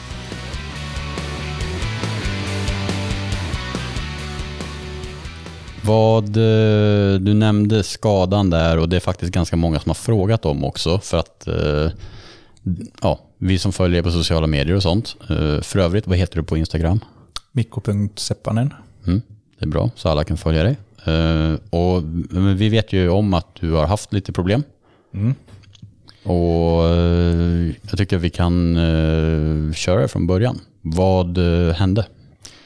Eh, Jag tror att vi, vi, vi kör lite, det här är ju en väldigt lång historia så, så jag går igenom det lite snabbare. Men eh, jag har väl alltid haft lite problem med ryggen. Så mycket ryggskott och sånt när jag var yngre, så här 15 till 30 års åldern och sådär. Eh, föddes med skolios, alltså att ryggraden är lite sned. Men jag ska inte klaga för jag har en väldigt, väldigt mild sån som jag nästan har vuxit ur som vuxen. Men det, det hände ju massa saker i livet där. Eh, och så fick jag en vattenskada i huset som tog väldigt mycket energi och fysiskt arbete i dåliga ställningar. Så började, jag började bara få ont i benet en dag. Eh, typ ner efter sidan på låret. Liksom ingenting i ryggen. En klassisk sån ischias Yes. Eh, syn, syn, symptom va? ja, och jag visste ju ingenting om... Jag hade ju hört talas om ischias och sådär, men... Men det där eskalerade ju liksom. Jag fortsatte ju snickra på huset och jobba på jobbet och sådär. Och så vart det liksom med veckorna värre och värre och värre. Eh, till eh, en dag var jag på jobbet på Jaktiga Falun. Mm, för det ska också sägas, du jobbar på jakt i Falun nu för tiden. Ja, 50% just nu då. Eh, men jag gjo- gjorde heltid en period. Då, då var det så illa framme vid kassan där ändå att eh, en som jobbade där, Haris Beganovic, han fick köra mig till sjukan. Och så undersökte de mig, bokade röntgen, och så konstaterade de dubbelt diskbråck. Eh, alltså två stycken väldigt långt ner, typ längst ner mot arslet. Då. De som är kunniga, L4, L5 och L5 S1. Eh, sjukskriven, hem, det där kommer gå tillbaka av sig själv säger de. Eh, fick jag lite rehabövningar. Och jag har en träningsbakgrund. Jag har idrottat mycket som barn och sen har jag gymmat mycket som vuxen. Eh, så jag skötte ju det där exemplariskt. Eh, och sen en dag när jag hade varit sjukskriven. Säg att jag började få ont i benen kanske i augusti. Jag varit sjukskriven när Harry körde in mig, var i oktober. Eh, I januari då har jag varit hemma sjukskriven två månader. Då, när jag gjorde de här övningarna, då, då small, då brast ju de där diskarna helt. Och det var under tiden du höll på att rehabba va? Ja, jag stod, där var du sitter nu, precis där stod jag. Eh, och jag hade en lätt hantel i vänster hand och ingen i höger och så skulle jag göra knäböjar försiktiga med obalans för att bygga upp bålstyrkan. Då. Så böjde ner, reste mig upp. Det lät som eh, det, sp- någon spräckte en ballong inuti magen. alltså jag hörde ljudet och kände ju direkt att något, något hände liksom i ryggen. Eh, och så tar det bara två sekunder. Sen kommer... Och den här smärtan går inte att beskriva. Alltså det, den smärtan som gick ner i vänster ben. Jag, jag följer bara ihop där. Eh, det är typ som tandvärk. Och, och då tänker du att tandvärken, den nerven är kanske två centimeter lång och tunn som ett hårstrå. Ischiasnerven är eh, kroppens tjockaste nerv. Den är ungefär lika tjock som fingrarna Oj jäklar. och går från ryggen ner till foten. Eh, Så tänkte jag tandvärk i hela den. Det kom som ett blixtnedslag. Så jag klappade ihop här. Eh, Där benet var ur bruk också. Den, den liksom funkade inte. Eh, och väldigt kraftig smärta. Så jag insåg direkt att nu är det ingen ryggskott, nu är det ingen lek. Så telefonen hade jag 5-6 meter bort på soffan. Så började jag genast krypa dit på mage. Ena, det där vänstra benet hängde ju bara typ dött där. Ringde 112 förklara läget. Eh, så tänkte jag så jag måste låsa upp ytterdörren för jag är själv hemma. Så jag började krypa tillbaks och jag kom ungefär där var du sitter, alltså till samma fläck. Där tog det stopp. Och vi snackar, det är typ Fem, fyra, ja, Ja. fem meter till soffan Ja. och tillbaka då. Ja, så där vart jag liggande. Då, var det, då kunde jag inte. Och då, då försökte jag ändå så här. Kom igen din lata finne, du bara reser upp och låser upp den där dörren. Spelar ingen roll, men det, du vet, det gick inte. Det gjorde så jävla ont. Eh, så jag fick vänta, jag tror det var 40 eller 45 minuter innan ambulansen kom ut här på... Det är nackdelen med att bo ute i skogen. ja. Så eh, ja, jag låg där. Tårarna rann, snoren rann, svetten rann. Det var en stor pöl runt mig. Och jag kunde inte heller öppna så de fick ju knacka in rutan på ytterdörren för att låsa upp. Eh, kom de in. Kollade de läget med mig, insåg liksom... För det finns ju en risk när en sån där disk spricker. Antingen så flyger delarna utåt och trasslar in sig i nerver och så, som, som det hände för mig. Det är den, ändå den bra varianten. Om delarna flyger... Nu har jag blivit utbildad av läkare. Om delarna flyger inåt, in i ryggmärgen, då kan du bli förlamad därifrån och neråt. Eh, Oj jäklar. så då är man ju... Jag, jag, ena benet funkar inte, så jag, jag låg ju där så här, hur illa är det? Eh, så kommer ambulanspersonalen in och bara, kan du resa dig upp och ta dig ut i båren? För det var en, en äldre man, ganska liten, och så var det en yngre tjej, inte heller stor. Oj. Och jag låg väl då på kanske någonstans mellan 100 och 105 kilo. De bara, vi, vi, vi, kan, vi kan inte bära ut det. Kan du, kan du gå ut? Jag bara, för, du hade väl för helvete släppt in er och kokat kaffe och liksom. Eh, så, men de bara, nej det här går inte. Eh, för det är ju ganska trångt i min hall här som du har sett. Eh, så liksom bära in en bår där är ju inte lätt. Det blir ju en, verkligen en snäv 90 grader alltså. Ja, nästan dubbla 90 Shit. Ja, så då... Eh, farbror doktor gick eh, till bilen och hämtade morfin och sköt i mig här på golvet. Eh, så fick det där ligga och verka första gången i mitt liv jag har fått morfin. Eh, och hjälper ju ingenting. Eh, jag blir ju liksom groggy och sådär. Men de säger att eh, morfin hjälper inte mot nervskador. Jaha. Eh, så jag ligger där och, och de bara du måste resa dig upp. Och, och jag säger, jag vågar inte alltså. Jag säger att jag kan inte, det är så ont, plus att jag vågar inte. Jag bara, tänk om något liksom. Men så håller vi på och dividerar och eh, det slutar med att jag får ju lov att resa mig upp och, och försöka stappla mig ut. Så ställer de båren utanför dörren då. Eh, det var en jävla resa, bara, bara Fy det. satan. Och så kör de in mig till Falun till akuten. Eh, kommer man, eh, ambulanspersonalen flyttar in till ett väntrum. Och så kommer det in en kille där. Och han bara, inte Mikko från Pikefight? Jag bara, ah. yes, kul. Eh, tyvärr, jag kommer inte ihåg ditt namn om du lyssnar på det. Du med tatueringar över armarna överallt. Det var jättetrevligt. eh, och så kommer det in någon annan, som tur är inte han, som har följt Pikefight. Och ett... Vi har ju snackat om det här innan, jag, nu bjuder jag på mig själv. Eh, Ja, det här kan nästan bli ett Hej vilt Dalarna avsnitt alltså. Ja. Ett sätt för dem att kolla om ryggmärgen är skadad, eh, det är att du får ett finger i röven och så ska du klämma runt den. För klarar du av det, då är ryggmärgen intakt. Så det är väldigt positivt. eh, och du vet, normalt så är det där, man, man, hamnar i någon sån här state of mind, du har så jävla ont eh, att du, du bryr dig inte. Ja, det, är inte kul, det var ju genant, men man bara, gör, gör vad fan du vill, slå en klubba i huvudet om du vill, bara slipper det här. Eh, då ska vi se, ja så de gör det där och de bara, ja, men det där är ett gott tecken. Ja, det gjorde gott. Eh, in, in där i något, får jag något, något rum där som jag delar med en om jag minns rätt.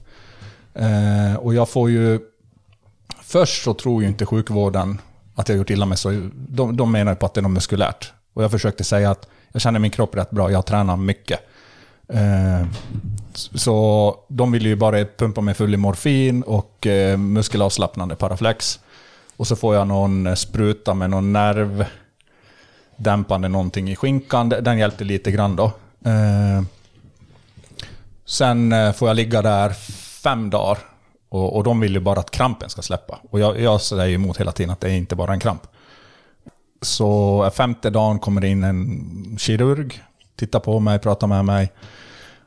Och... Eh, ja, just det. Ja, vi väntar med kirurgen. Eh, du har så ont, du kan... Det finns inget läge du ligger i sängen som, som är behagligt. Oavsett om du ligger på sida, rygg, ma mage kan inte ligga alls. Det gör ont hela tiden. Och, då snackar vi som smärta att man var, varje minut vill man bara dö. Eh, Och du har legat där i fem dagar alltså? Fem dagar har jag legat där. Fulltryckt i morfin. När du får... när du får massa morfin så blir du sophår i magen. Alltså det, det går inte att göra sina behov. Det är som att försöka knacka ur en tegelsten liksom. Eh, och så börjar de säga, ja men när har du senast gjort dina behov? Ja men det var ju dagen det small. Och nu- nu hade det gått kanske, jag vet inte, tre dagar om jag minns rätt. De bara, men du måste göra dina behov. Och sen när du har sådär jävla ont, du kan inte krysta för fem öre. Ja, det går ju såklart inte. Nej, du kan alltså du kan ta en procent av vad du normalt kan, för sen gör det så ont. Eh, och bara projektet att ta sig från sjukhussängen till toaletten eh, var ju hemskt. Jag fick en sån elektrisk eh, rullstol. som du kan elektriskt hissa upp och ner. Så Okej. liksom försöka hänga sig på mage över den där. Och med det friska benet liksom skjuta sig fram och så har du folk som hjälper dig liksom. Och sen därifrån ska du sätta dig på en... Det är egentligen inget kul, men det blir ju väldigt kul Ja, när du beskriver det så här. Ja, det var total misär de där dygnen där. Men Jag tänker mig bara med, om man låg i rummet bredvid och tittade ut i hallen Ja. och så ser man vet, en sån här grodyngel komma, skjuver sig fram med ett ben så här i en ställning. ja. Och du vet, Och så bara, fan det där är ju Mikko från Pike va? Ja, såklart då. Jo, för inte bara han vid mottagningen. Det kom in en tjej också där. Men var inte det efter händelsen? Det, det törs jag inte säga, men eh, det kom in i alla fall en tjej som tog hand om mig, liksom hjälpte mig med, gav mig medicin och kollade läget och mat och så här. Och hon var in ganska många gånger, flera dagar. Och till slut sa hon att, om jag känner igen dig från Pike faktiskt, hon var väl kanske lite försiktig med att säga det. Och jag, jag tror att du kommer att lyssna på det här, Nicke. Eh, så jag var, lärde känna henne lite grann. Eh, vart var vi? Jo, så jag har ju svårt att göra... Där, putta sig fram ett ben. Ja, och jag var ju där och försökte, det var helt omöjligt. Eh, jo, så då var det först att då hade jag inte kissat heller på länge. Och, och det gick inte heller. Jag, det gjorde så, jag kunde inte krysta för att kissa alltså. Och då, sa, då började det med det att eh, de ultraljudade mig så här, du har 1, jag minns inte, anta 1,2 liter urin eller något i kroppen, så här, det måste ut. Du får tre timmar till på att göra det för egen maskin, sen går vi ut in och hämtar den med en slang. Och jag bara, nej det här ska inte slangas någonting liksom. Så då står du ju också och, och, och gör ditt yttersta för att kissa och det går inte. Eh, så kommer det in två karlar. Eh, jag bara, ah, okej, okay, är det ni som ska utföra det här? Ja. Och jag bara, men kommer jag få en sån här kateter? De bara, nej, inte först. Nu ska vi bara gå in med en slang, tömma dig. Får du inte igång kisseriet själv, så, så, sen får du en kateter. Och man bara, jag har alltid varit nojad. Och Någon gång i livet åker man på det, men hur ont det gör. Och folk försöker lugna mig. Nej, men det, det gör inget ont. Liksom så här. Det är lyckliga gatan.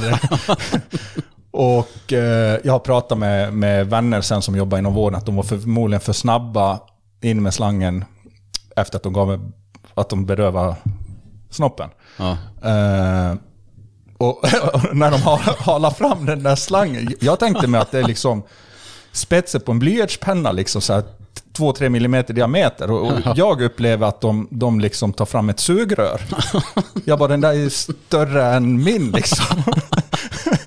Så jag håller på att dividera att det här kommer inte gå. De bara, jo då, det, du behöver inte vara orolig. Och sen börjar de ju föra in den där, oh, det är just Alltså det är så ont, det är så jäkla ont. Eh, Ovanpå allt annat med ryggen liksom. Ja, och det värsta var du vet, man ligger så här, försöker liksom hålla lugnet på något vis och kallsvettig och äcklig och usch.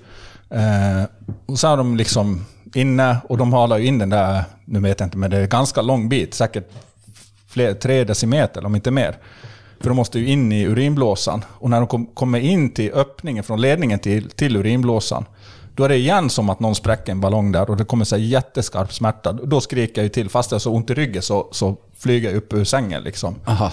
Och de blev ju såhär nojiga, bara, ni, ni, ni har haft sönder någonting, ni har haft sönder någonting. De bara, nej, om, om något är sönder då kommer det komma blod ur slangen snart. Ja, vad, vad Så- betryggande. Ja, så både jag och de stod och tittade på slangen så här. Och de bara, nej det är gult, det är gult, allt är bra. Jag bara, oh, oh, oh. Ja, så det gjorde ont som tusan. Eh, Vilken hemsk väntan att sitta och Ja. titta på slangen och vänta. Så det var typ dag två, tre. Sen typ eh, ett par dagar in där, då började de ju mata mig med laxerande medel. För att jag ska få igång det andra. Eh, Så jag får ju äta mycket som helst sånt där. Och det hände ingenting. Och du tänk, tänk dig själv, man Det trycker i biter inte på en finne. Det- Du vet, det blir att bubbla konstigt i magen. Eh, Och sen, sen går det så här ytterligare, och de börjar säga det måste ut. Jag bara, men vad ska jag göra? Det, det, går, det är helt omöjligt. Ni får operera utan liksom. Kejsarsnitt. Ja, och så får jag typ... Jag vet inte, jag minns inte hur många dagar det var nu. Men sen är det så, ja men nu ska det igång. Så då fick jag såna här mikrolax, såna här små tuber. Ja. Du får bara föra upp bakvägen. Världens sämsta laxfiskare fick bara mikrolax. det är därför du inte fiskar någon lax. Ingen mer lax för mig, det är klart. Eh, så då, då får jag ju prova med det där. Och jag tror jag eh, avverkar tre sådana tuber. De är ganska små. Eh, och det händer ingenting. Men det är ganska obehagligt från att du har tryckt i dig en sån där och det kommer inget. Sen ska du gå och lägga dig i sängen igen. och, och, och längst Man litar inte på sig själv då? Nej, då, då är man ju, man är ju på helspänn. Eh, Men sen kommer det ju till slut så de bara, nej men det, nu ska det ut, nu har det gått alldeles för länge, det finns ju risker med det där. Och eh, jag har så jävla ont och jag börjar få sjukt ont i magen också och sådär. Och de bara, men nu, nu ska du få klyx. Eh, och du vet, man vet Det inte vad lät man... ganska fancy faktiskt. Ja, Fan, jag vill också en kryx. Ja. Och nu minns jag inte alla turerna. Jag, jag tror jag senast jag träffade berättade det här bättre, för man glömmer med tiden. Men eh, sen är det ju dags att operera ut den här då. Eh, och så säger de att ja, men det, kommer in folk här om en stund och, och hjälper dig med allt. Och så ligger man där eh, och väntar. Och så kommer det in två tjejer, 25-årsåldern. Eh, och man bara... Ja, man förstår ju redan, men man frågar liksom, är det ni som ska hjälpa till då? Ja, jag är med Mikko, det här blir så jättebra. De är jätteproffsiga. Så, ja. så första tanken är ju så här, åh, kan man, kan, kan man få några killar eller liksom så här, två 25-åriga tjejer om de ens var 25 eller något. Man bara, åh nej. Och du vet, då har du... Det här kommer hamna på deras TikTok liksom. Ja. Och du vet, då har du legat, du har så jävla ont. Eh, det har gått flera dagar med kallsvettningar. Du har inte duschat på flera dagar.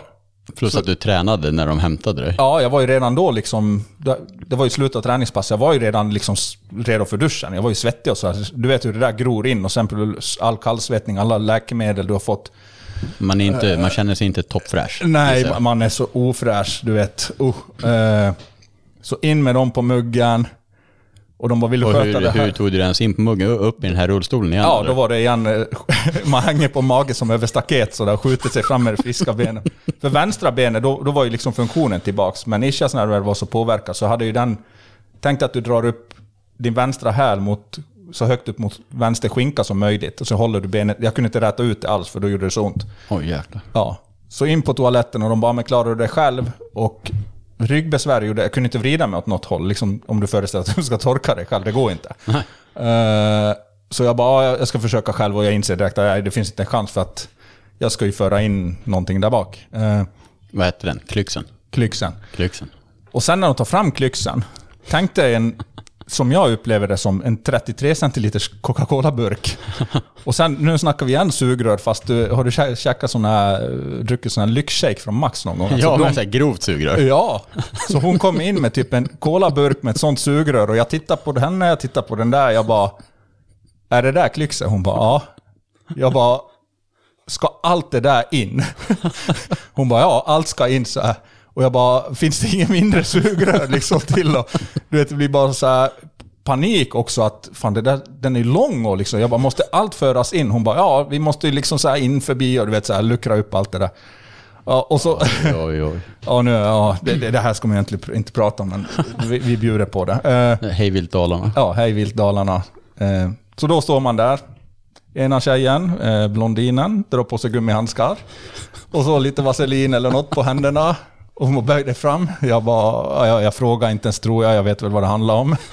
Så hon ska väl smörja avgasröret innan servicen. Eh, Det är och du vet, fruktansvärt men det är väldigt kul Ja, ändå. så då, då får jag liksom, jag halvhänger ju över den där rullstol, eller vad heter det?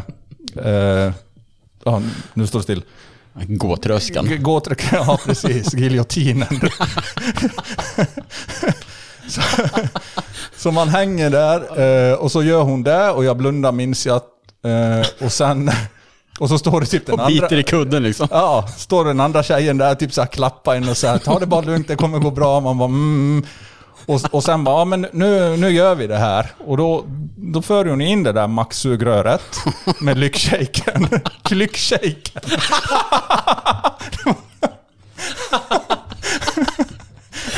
Ingen av de här lyssnarna kommer någonsin beställa en klyckshake från Max igen. Chokladsmak. Fy fan. Och, Va? Ja, okej hon gjorde ordning Ja. klyckshaken. yes. Och då hänger jag där och lutar mig. De bara lutar så mycket fram du kan och det är ju så ont. Så jag minns att jag hänger och då blir det liksom att huvudet hänger ner mot golvet. Så jag tittar ju på fötterna. Och då är jag ofräsch som sagt. Hon börjar ju mala in den där. Det är det här som jag inte borde berätta. Och då inser jag när jag tittar ner att jag har fan hållit de kalsongerna eller boxershortsen. Och där och då minns jag att jag var nej. Det finns en låt som Timbuktu sjöng en gång i tiden som hette typ såhär botten i snål. Och jag minns jag tänkte exakt de orden var nu är det, min livs low low här. Att, Åh, Inte nog med allt det där, man hade hål i kalsongerna också. ja, nej, det, det var hemskt. Och sen ja, när hon hade klyxat mig, då, då var det raketbränsle. Jag bara... Jag bara ut, ut, ut, ut, ut, ut, ut, ut. Så de typ så här lubbade ut därifrån, jag satte mig ner och sen... Då, då kom det. Det var som de som droppade Hiro- Hiroshima-bomben där, de bara fort därifrån liksom. Ja. Nej, då, då kom det och, och du vet, de matade så jävligt på sjukhuset när du ligger så här. De sa att du ska ha energi. Du fick ju frukost, lunch, middag och två eller tre mellisar. Så jag hade ju ätit liksom fem gånger om dagen i hur många dagar som helst. Ja. Så den natten fick jag ju gå på muggen, jag minns inte, mellan fem och åtta gånger. Det bara kom och kom och kom. Och varje gång som smärtade liksom upp på den här giljotinen. Och så friska benet putta iväg det. Ja. Men sen var det fem, femte dagen, kom kirurgen, tittade på mig, pratade med mig. Han bara, han ska röntgas. Så jag kom in på röntgen jättefort. Röntgades. Uh, där händer det också så här skum sak. När du får så här, den där typen av röntgen är... eh, du skickas in i ett trångt rör. Och jag är lite bredaxlad sådär, så, så det det klämmer runt axlarna. Jag har alltid haft lite lätt klaustrofobi. Inte så här Den där rören är inte roliga också, legat i magnetröntgen. Det är fruktansvärt där. Ja. Så, så när jag har gjort det förut i livet, då har det gått bra fast jag tycker det är obehagligt. Men nu var jag väl så jävla slutkörd. Det här var femte dagen. Eh, så mina nerver var ju... Jag var mentalt kollapsad. Så de skickade in mig där röret. Jag fick sån dödsångest där. Det, jag kände så att... Du vet, taket på röret är precis framför ansiktet. Jag upplevde att jag kan inte andas. Så, då, så jag fick ju trycka på larmknappen. Jag bara, jag ber om ursäkt, det här går inte, det här går inte. De bara, "Nej, men det, det är helt lugnt. Så skickade de i mig intravenöst någon nå, något du mår bra av, sa de. Och jag vet inte än idag vad det var, jag har inte frågat, men jag har aldrig mått så bra. Jag var så glad och jag minns en äldre tant kom där och klappade mig på huvudet. Så här, nu mår du väl bra Micke? Och jag bara, ja, ska vi prova igen? Jag skickade in mig i rör. Sen låg man typ och visslade. Ut ur röret, går två timmar igen tror jag, då kommer de, eh, kirurgen och bara ah, du så, det är så stort diskbråck och det har trasslat in sig i din ischiasnerv och så här, du ska opereras. Så flyttas man till ett väntrum. Jag tror jag fick vänta tre eller fyra dygn till. Så totalt låg jag där i nio dygn. Eh, och nionde dygnet, då sövde de ner mig, opererade mig. Eh, vaknade upp, då var ju all bensmärta borta redan. Man hade ju massa andra, man har ju fortfarande ont, men det här nervsmärtan var borta för de hade frigjort den. Och Det sen gick bör- så fort alltså, bara få bort den grejen. Ja, bara att de, för de säger att det här mjuka innehållet i disken, när, det, när den spricker och det kommer i kontakt med nerverna så sa de, om jag minns rätt, att det är typ nästan som frätande mot nerverna. Så de tog ju bort nervpåverkan, då var det borta direkt. Eh, så sen hem, eh, men då, då var jag i så jävla dåligt skick. Så jag, jag, kunde, jag fick ju bo hos morsan min i, det var tre veckor. För jag, jag var i jättedåligt skick, klarade ingenting själv. Eh, och sen började jag en rehab därifrån. Men redan dag ett, eh, och även dagarna innan operationen, fast jag hade så jävla ont. Eh, och det är mitt bästa tips eh, till alla som vill sig, att försöka göra någon form av träning. Antingen så, så jag, bad ju själv om, om gummiband när jag låg och väntade på operationen. Jag, jag låg och tränade liksom underarm eller axel, någonting. Och så några gånger om dagen så tog jag mig upp på giljotinen och, och, och knuffade runt mig i korridoren där. Och det- det var väl ofta 5-10 meter och så tillbaka, sen var man slut. Ja. Men, och lika efter operationen så började jag min rehab direkt. Så jag gick, jag gick, jag fick ju hem en sån där rullator. Eh, jag gick typ två, tre månader med den. Sen gick jag tre, fyra månader med kryckor. Sen började jag gå för egen maskin. Och när det hade gått för egen maskin över sommaren där, då började jag gå på gym då. Och, och, och träningen har ju verkligen gett resultat. Men det var mentalt tufft för jag vet att när jag började min rehab eh, här hemma med rullatorn, då var det upp ur sängen, ta sig upp på rullatorn, gå fem meter tillbaks. Sen vilar du tre, fyra timmar, så gjorde du det där om igen. Tills, och så ökar jag avståndet varje dag. Eh, så, så jag låg i det rummet där borta och gick till köket. Vad kan det vara? 15 meter kanske eller något. Ja. Eh, så tills jag kunde, till slut så gick jag en timme åt gången. Och du vet att gå med en rullator på ett ben, en timme inomhus, fram och tillbaka mellan vardagsrummet och... Inte så givande. Nej, det var ju väldigt karaktärsbyggande mentalt liksom. Så, äh, Lite som så här pelagspinna gädda. Ja faktiskt. Fast Det- det utan så. risken för att något häftigt ska hända. ja.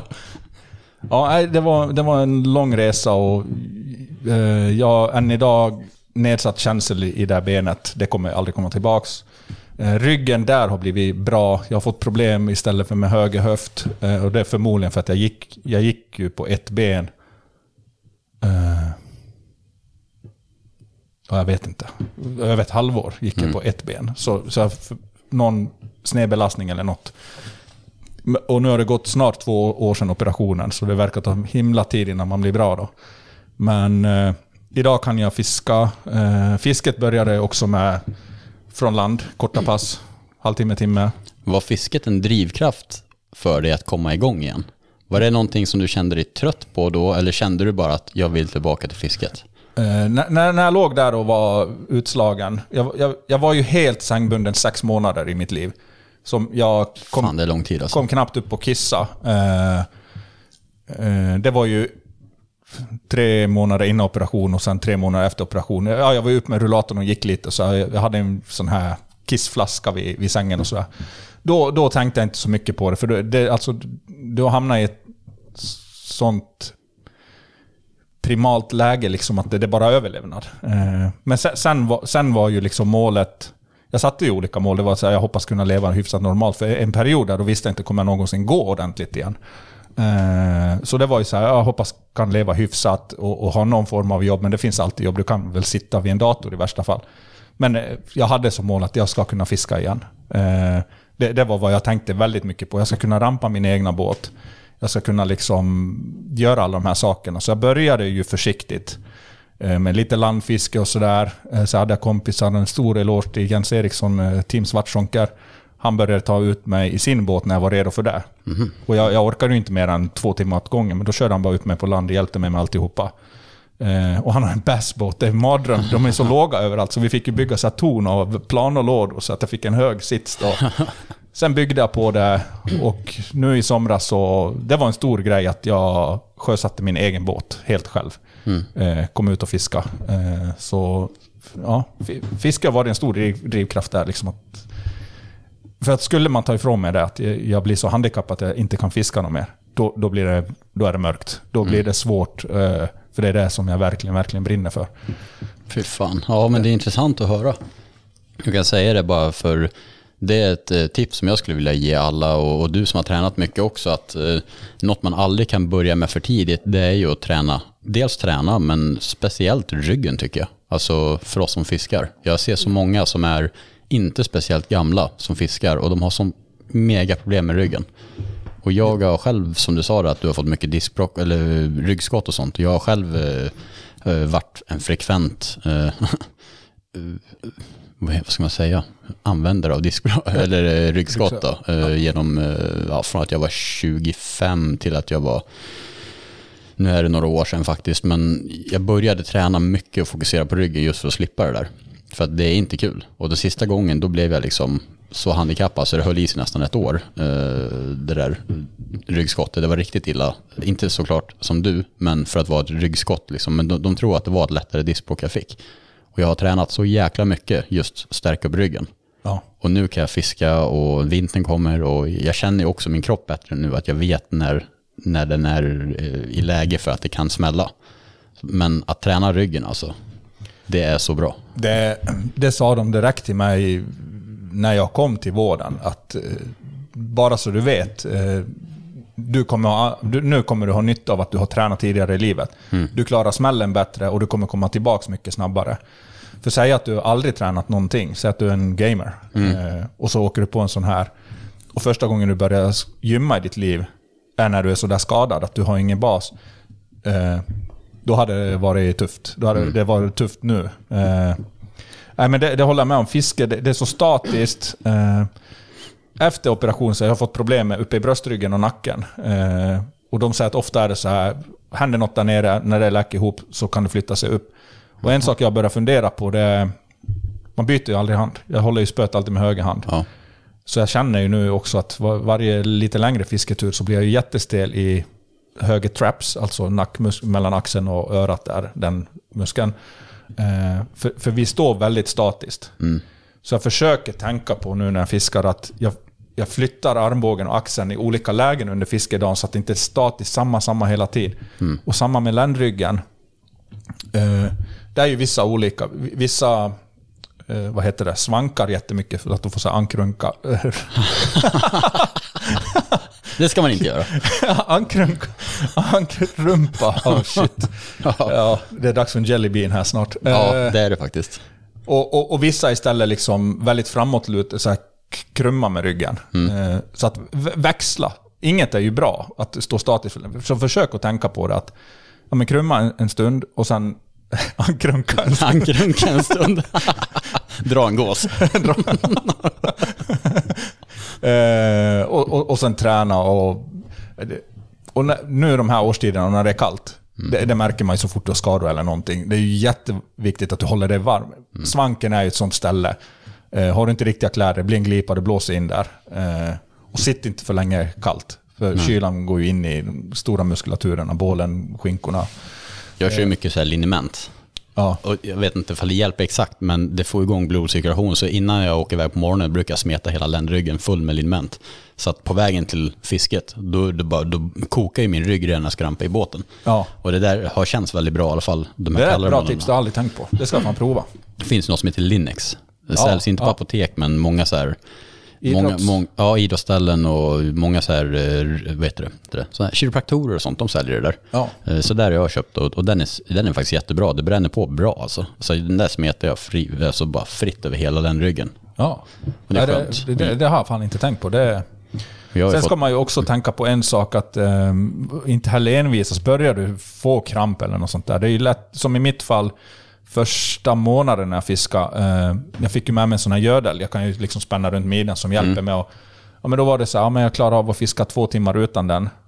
Sen måste jag dra på mig. Det smarta är ju att, ja men ge det och åk hem. Ja. Eh, men eh, då drar jag ju på mig den och så kör jag en extra timme. Så där har jag också mentalt fått träna mig att ja, ta ett steg tillbaka. Eh, nu är det inte läge att hålla på och utmana Nej. som man gjorde förr. Samma är det med mitt gym nu. Nu börjar jag bli lite bättre så överkroppen har kunnat börja utmana med lite tyngre vikter.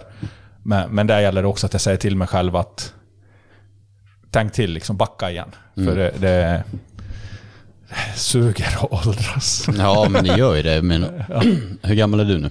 41. Mm, jag är 33 och jag börjar märka av mycket med min kropp bara att alltså, man märker att man blir äldre. De säger 35 till 45. Det är väldigt vanlig ålder eh, när diskarna ryker. För i den åldern börjar diskarna torka i kroppen. Så väldigt många människor som inte har besvär, om du, om du röntgar en sån, då ser du så torrsprickor i diskarna. Och det säger ju sig självt. Tänk dig en gummisnodd när den är ny, Ja, eh, hur elastisk. Sen när du får de här torrsprickorna, den går ju sönder lätt om du. Så, så om du har haft ryggproblem i livet eh, och känner av det och nu börjar du komma till den åldern så, så är det jävligt bra att hålla igång. Och, alltså man kan aldrig, det kan hända ändå. Men, ja, men eh, det, men det är lättare att, att, att ta smällen också om man har lite mer grundfysik. Ja. Så det är det jag försöker bygga upp för här och ta smällen alltså för att jag ligger verkligen i riskzonen att få en sån där. Och jag har ju fått mycket problem med mina händer och underarmar eh, och det är ju statiskt. Dels kör jag kör ungefär 7000 mil om året och har gjort det i mm, 6, 7, 8 års tid. Eh, och det tar ut sin rätt på mina händer för jag sitter statiskt och håller i ratten. Jag märker när jag fiskar att jag håller statiskt. Så jag eh, har ju börjat träna jättemycket underarmar. Lätta vikter med väldigt mycket underarmsträning. Och även eh, så har jag en tanke på att börja ja, köra både vänster och högervev eh, framöver. Bara för att också skifta tyngden. Bara för om jag, om jag ska hålla på med det här fortsatt i resten av mitt liv. Ja. Då får man nog börja tänka efter. Liksom. Och jag tror många som inte har problem och sådär. Det är alltid bra att träna ja. och tänka på sånt här om man vill jag- fiska resten av livet. Jag förstår om man är yngre och, och lyssnar på det här, för så var jag själv också. Man är odödlig. Men det, det, det kommer straffa sig på något vis med att fiska så mycket som du och jag har gjort i livet. Mm. Eh, intressant när, när du nämner underarmar och grepp och sådär. Mm. Det är någonting jag också har börjat nu sista tre åren. Jag kör både sådana här, du vet, Captain of Crush, alltså jag klämmer. Ja. Eh, och allting där bakom din rygg, du ser de där vikterna med, med de här spöfodralerna runt. Eh, Det är ju också så att jag, jag gör alla de här vridningarna. För eh, jag märker av fisket, framförallt typ abborrfiske med multi och mycket jerkbaitfiske. Eller vad kallar de det? Ja, i, i, nere i Malmö, då kallar de det för att piska kamel. När man jerkar, jerkar efter abborre. Det är Amir på Sportfiskarna som har lärt mig det, att eh, i Malmö, där piskar man kam, kamel. Det där är shoutout till dem för det där, det där är bland det bästa jag har hört. Ja, det är det bästa jag hörde nu. Jag fick träffa han som är the original kamelpiskare, Ahmed. Han var king på det där. Han fiskade jämte oss på, på uh, abborrtävlingen i Malmö för några veckor sedan. Det var så jäkla roligt. Vi hade så kul där nere alltså. Ja, det är klockrent. Riktiga sköningar alltså. Men, men det är ett fiske jag har fått ont i vristen många gånger av. Så, så jag, jag har börjat träna de musklerna. Liksom. Eh, och när jag låg, Samma här, liksom det. Ja. man är ensam på gymmet och tränar underarmen. eh, och, och när jag låg ett halvår, eh, då var det mycket mobilfipplande. Det fick jag, det märkte jag, jag fick ju jätteont i, i, i händerna. Ja. För att man var så statisk med mobilen. Så jag, jag hade ju problem i fyra fem månader. Eh, men det var ju också så här, jag började ju träna. Köra alla de här grepp och allting sånt där. Det, det, det är viktigt. Eh, Men jag har märkt stor skillnad också sen jag började träna. För att, eh, ja men det... Träna de här musklerna som, som inte är coola att träna. Ja, precis. Ja, alla vill ju träna bänka och, och bicepscurla, men Jaha. Det, det har du... Vad vad är det Ho- Hoja kallar det? Discogym? Discogym, ja. Ja, triceps, biceps. Ja. Allmänt grym. ja. Och egentligen de... Ja, biceps använder du mycket till vardags, men bröst har du ju ingen större nytta av i, i livet. Eh, Då är det bättre. Mitt råd till alla, jag har hjälpt en del, jag är ingen coach, men jag har hjälpt ganska många ungdomar i mitt liv med, som har nyss börjat gymma. För jag har gymmat ändå mycket, så har vissa gjort mina misstag. Och det är liksom, ska du bli cool, ska du verkligen bli stark på riktigt. Jag bryr mig inte vad du bänkar så här, knäböj. Blir du grym i knäböj, ta tyngre vikter där, då, då, är, då är du byggd för smällar i livet. För det, det tar ju på allt det där viktiga. Bålen, ryggen, rumpan, låren. Ja, Ja, men det är bra tips och jag, jag tycker det är viktigt att poängtera det här med träning för att eh, jag tror alla sportfiskare kan gynnas av att träna mer. ja 100 procent.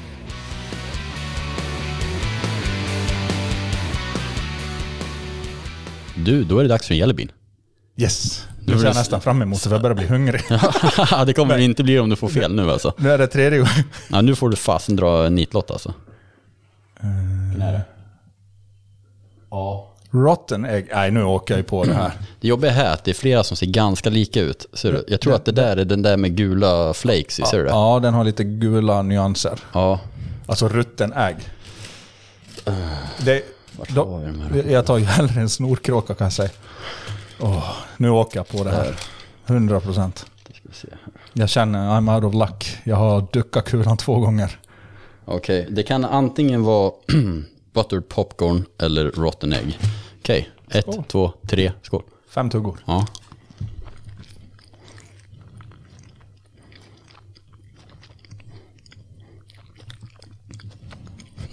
Oh. 19. Borsta svälja. Ja. Nej, nej, inte skölja ner.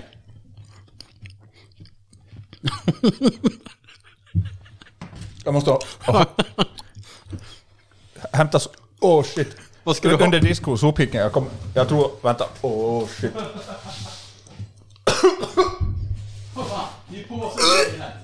Skynda, skynda, skynda!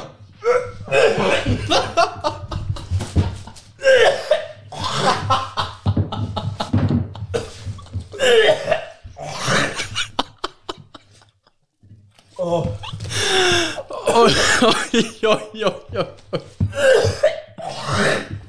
Vi, vi klipper till lite rolig musik här tror jag.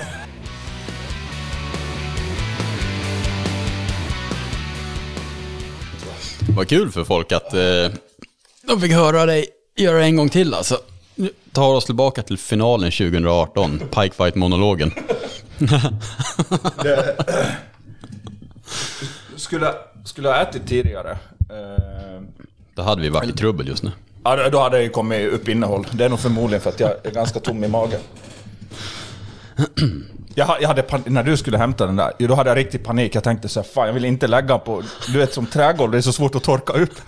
så jag började också. kolla. Så. Du, du precis har rivit bort golvet här för, för fuktskadan i huset och så ska det också kräkas ner. Ja, det var ju lite dumt att vi faktiskt inte plockade fram någonting i förhand. Men jag trodde inte riktigt att det var så här illa, men spännande. Kul. Jag visste att det är så här illa. Det var... Eh, Vilken Så, succé. min, min tanke var när du nämnde det att jag, jag kommer behöva ha en hink. För, men ja, det beror på. Vi- Vissa äckliga saker kan jag säga, usch vad äckligt, och så spottar jag. Ja. Men den där var... Och du vet, första tuggorna, jag var osäker. Bara, vänta nu. Nej, men, men om... Jag visste inte, så här, är det den bra eller dåliga? Nej men man blir lite så här bara, är, det, är det äckligt eller är det- är det bara en äcklig smak eller vad är det här? Ja, sen blommade han ju bara. Och det kom ju så här, det intensifierades. Ja, fy fan. Ah. Ska vi behöva snurra på den här många gånger till? Ja, det ska nog bli en två gånger till i alla fall. För den lyssnare vet, Mikko sitter och läser igenom vad alla smakerna är nu på det här lilla hjulet. Den där är också livrädd för. Skunk. Ska, ja, nej, jag kan Nej, säga det att den där det- canned dog food, den tycker jag är den värsta. För att den är, det är så precis, det smakar precis som det luktar när, när, när någon öppnar en burk med så här hundmat, blöt hundmat. Alltså, det är så, nej, den är hemsk, den vill jag verkligen inte få. Jag vill inte att du får den heller, för då känner jag lukten av den igen. Hemsk. Det, ja, för annars den jag är mest rädd för här är nog deadfish. Ja. För det, det är alltså... Det är, jag tänkte igår när du nämnde att det skulle vara något liknande att fan om han kommer med surströmming då har vi problem. För jag lovar att hålla i mig någon i alla fall. Ja, nej, det där det, det vill jag inte utsätta någon för alltså. Vad är Bart för något? Barf, Nej, spya. barf. Det är, ju, för att det, det är ju precis vad vi har gått igenom här nu. Och spya är inte heller kul. För många gånger om jag spyr, det var det jag var rädd för nu att måtte inte maginnehåll komma upp. För, för börjar du spy, sen känner du spysmaken i halsen. Då, Och då, ruttna ägg. Ja, då tömmer man. Då, då liksom klyxtömningen ain't got shit on you. Jo, det är det den har. Got shit. Fan vad, just det här klyckshake, jag har aldrig tänkt på det. Det var fantastiskt kul. Det roliga är att varje gång någon av lyssnarna nu ska handla på Max och Ja. ser den där lyxshake. Ser de Mikkos håriga röv med hål i kalsongerna. Och så hör de Timbuktu sjunga botten i snodd. Ja, det är roligt är det. Men nu ska vi gå vidare med podden. Och eh, det är fantastiskt kul att höra att nu är du på benen igen eh, och är igång med fisket. Och jag tycker det har lyst igenom mycket nu, sista, speciellt sista tiden. Nu har du verkligen börjat bli aktiv på sociala medier och börjat posta. Och jag tycker det är kul för du också så här, du försöker ju inspirera. Du lägger ju inte bara ut en bild och skriver vikt och längd. Det är också lite mening bakom varje bild och lite utbildande syfte och så vidare. Så det, det är coolt att se. Jag tycker det är kul att... Eh, jag, jag gillar att skriva, helt enkelt. Ja, men det märks. Du skriver Ja. bra också, så det, det är alltid spännande att läsa. Och det som många har eh, sett, det är ju, och något du är tungt förknippad med genom åren, det är ju gäddfisket. Och på senare tid så har man också sett en del om mörkerfiske efter gädda. Ja. Och det här är ju någonting som många hade frågor om eh, när, eh, när jag la ut den här ja, Fråga Mikko. Och mörkerfiske, Ja. vad är, vad är grejen? Ska vi ta lite, snacka lite om mörkerfiske efter gädda? Mörkerfisk, alltså grejen med det är att eh, det är så jävla effektivt på stor fisk. Eh, Just storfisk. På stor fisk, ja. Eh, jag skulle säga att tumregeln är mycket färre hugg med ett mycket högre snitt. Så jag kan fiska typ ett område dagtid eh, och, och få flera gäddor. Men de flesta är rätt så små eller medelsize och kanske någon stor. Medan samma fläck på natten, man ska inte bli förvånad om du bara får de stora. Ibland får du mindre också de här. Men det, det är väldigt, väldigt effektivt. Intressant alltså. Men säg natten då. Menar du klockan 12 på natten eller bara efter mörkrets infall? det där är ju olika olika årstider. Men jag brukar säga att från att... eh, För vissa tänker mörk eller nattfiske att när solen gått ner är det lite skumt ute. Ja. Nej, för mig är den när det är riktigt mörkt. Varför alltså Plus- den, den där eh, twilight-timmen, den brukar inte vara något jättebra på gädda va? Det där när solen har gått ner och börjar skymma ordentligt. Jag tycker då brukar man sällan få något hugg. Det är då man ofta åker hem. Precis, och det är det som eh, många som har... Jag har hållit på med det här nu i jag vet inte, 10-12 år. Eh, har det varit min go-to-metod på... Alltså jag skulle säga att sista... Ja, någonstans mellan 6 och 10 åren så fiskar nästan gädda mer på nätterna än dagarna. Eh, och det är just, må- många har skrivit att så fort det börjar skumma ute, du vet du har det här, du har fortfarande lite ljus kvar. Att det, det börjar dö av. Eh, och, och så är det, det blir färre hugg. Men det är då också vargarna börjar vakna till liv. Och det är redan då när det börjar skymma tycker du? Ja, och så, så vissa kvällar när det är på, eh, då är redan det där skummet bra. Men, men ofta så behöver du vänta in det riktiga bäckmörkret. vädret påverkar också. Är det, ja men vi säger en sommarnatt. Om det är knallblå himmel, då måste du nästan alltid vänta tills det är becksvart innan det är igång. Eh, om det är väldigt mulen dag, så det första ljuset, eller första mörkret som kommer, är ju så mycket mörkare. Eh, jämfört med de fina dagarna. Så, så då är det ofta bra redan då. Och jag brukar säga att från att det har blivit pitch black så, fiskar, eh, så är det bra fiske därifrån plus tre timmar. Så säg sommartid när solen är uppe i all evighet, då, då lyckas jag bäst mellan 12 och 3 på nätterna. Eh, jag har varit med många gånger liksom att du, du är i området 11 kanske. Eh, och, och du nöter och nöter och nöter och nöter och nöter och nöter.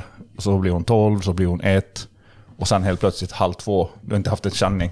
Får du två, tre s- stora, snabba, huh. liksom på väldigt, väldigt kort tid. Eh, man märker också perioder under mörkret. Att det är sådär bru- periodvis. ja. Vissa nätter då kan du nöta, du får en här i början eller mitten och en på slutet eller något. Många nätter får du ingenting. Eh, Du, du, det här är ett fiske där du absolut inte får lika många hugg som under de ljusa timmarna. Men det är lätt värt det för jag är också helt övertygad och jag har sett det med mina egna ögon att vissa av de här riktigt stora individerna i ett vatten får jag i stort sett bara i mörkret. Eh, Så jag har till Tror du exempel... att det har med fisketryck att göra eller är det generellt att gäddor ter sig att jaga i mörkret?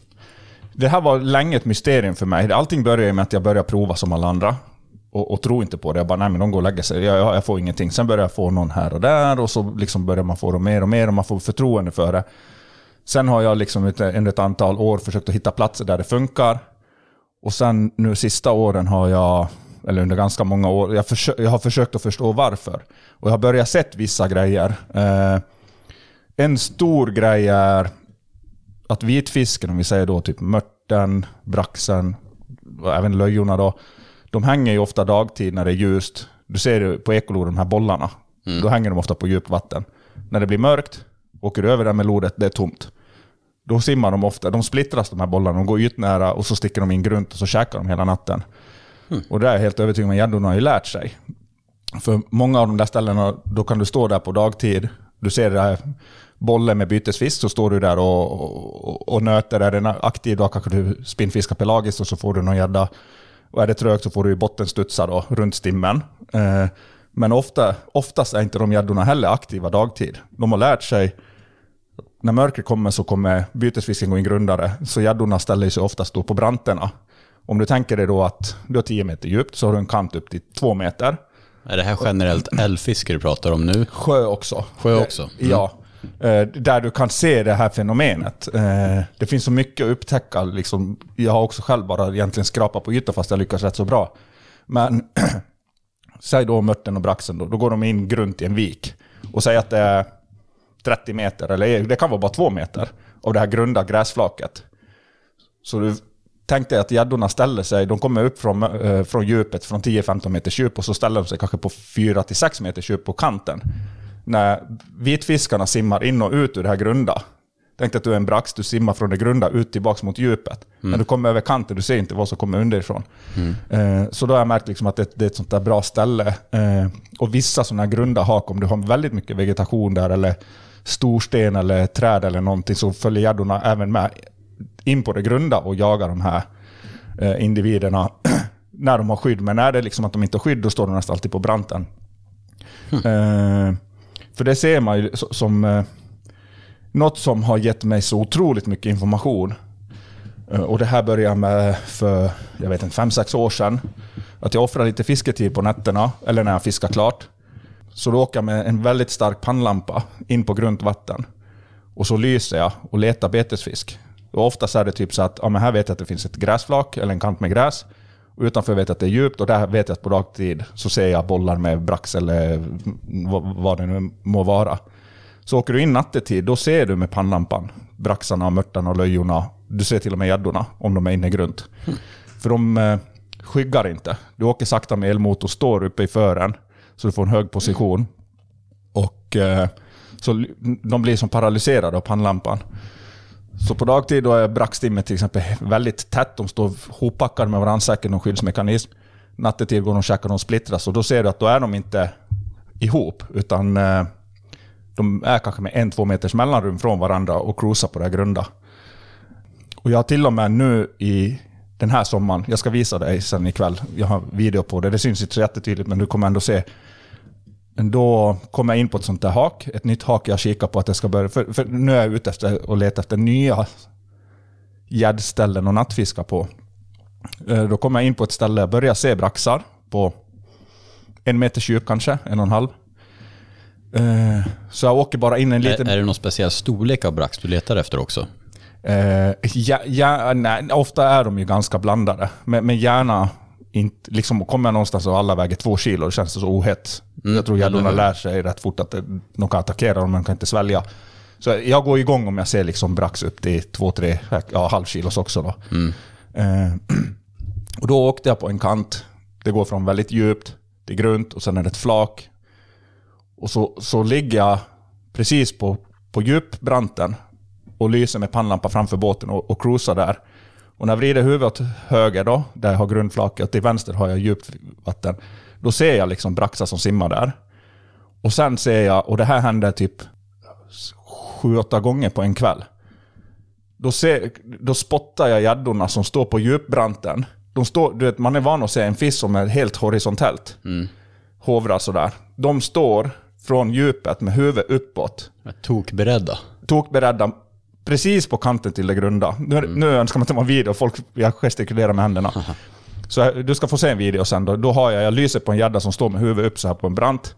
Ett par meter in simmar braxarna. Så då fick jag det verkligen verifierat. Det, det här var ju någonting jag hade förstått, än, men, men nu fick jag verkligen se det. Och den kvällen i det området såg jag... Jag tror jag såg 8-10 gäddor varav 6-7 stycken stod med huvudet sådär. Och vissa var mycket, mycket längre in. Sen står det ju säkert gäddor längre ner på kanten. Men, men jag, det blir för djupt för att se med ögat då. En intressant sak bara. Eh, Stod den och aktivt paddlade med fenorna för att hålla den riktningen eller kunde den stå avslappnat i den där ställningen? Det är spännande att veta. Oftast var det att de gäddorna som stod så där, de blev skrämda rätt så fort. Så hann inte... Jag hinner se att de står så där.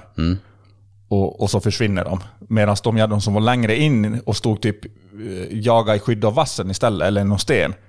De var ofta... Ja, vi provar faktiskt, jag och Jens också. Eh, Det går att hova dem.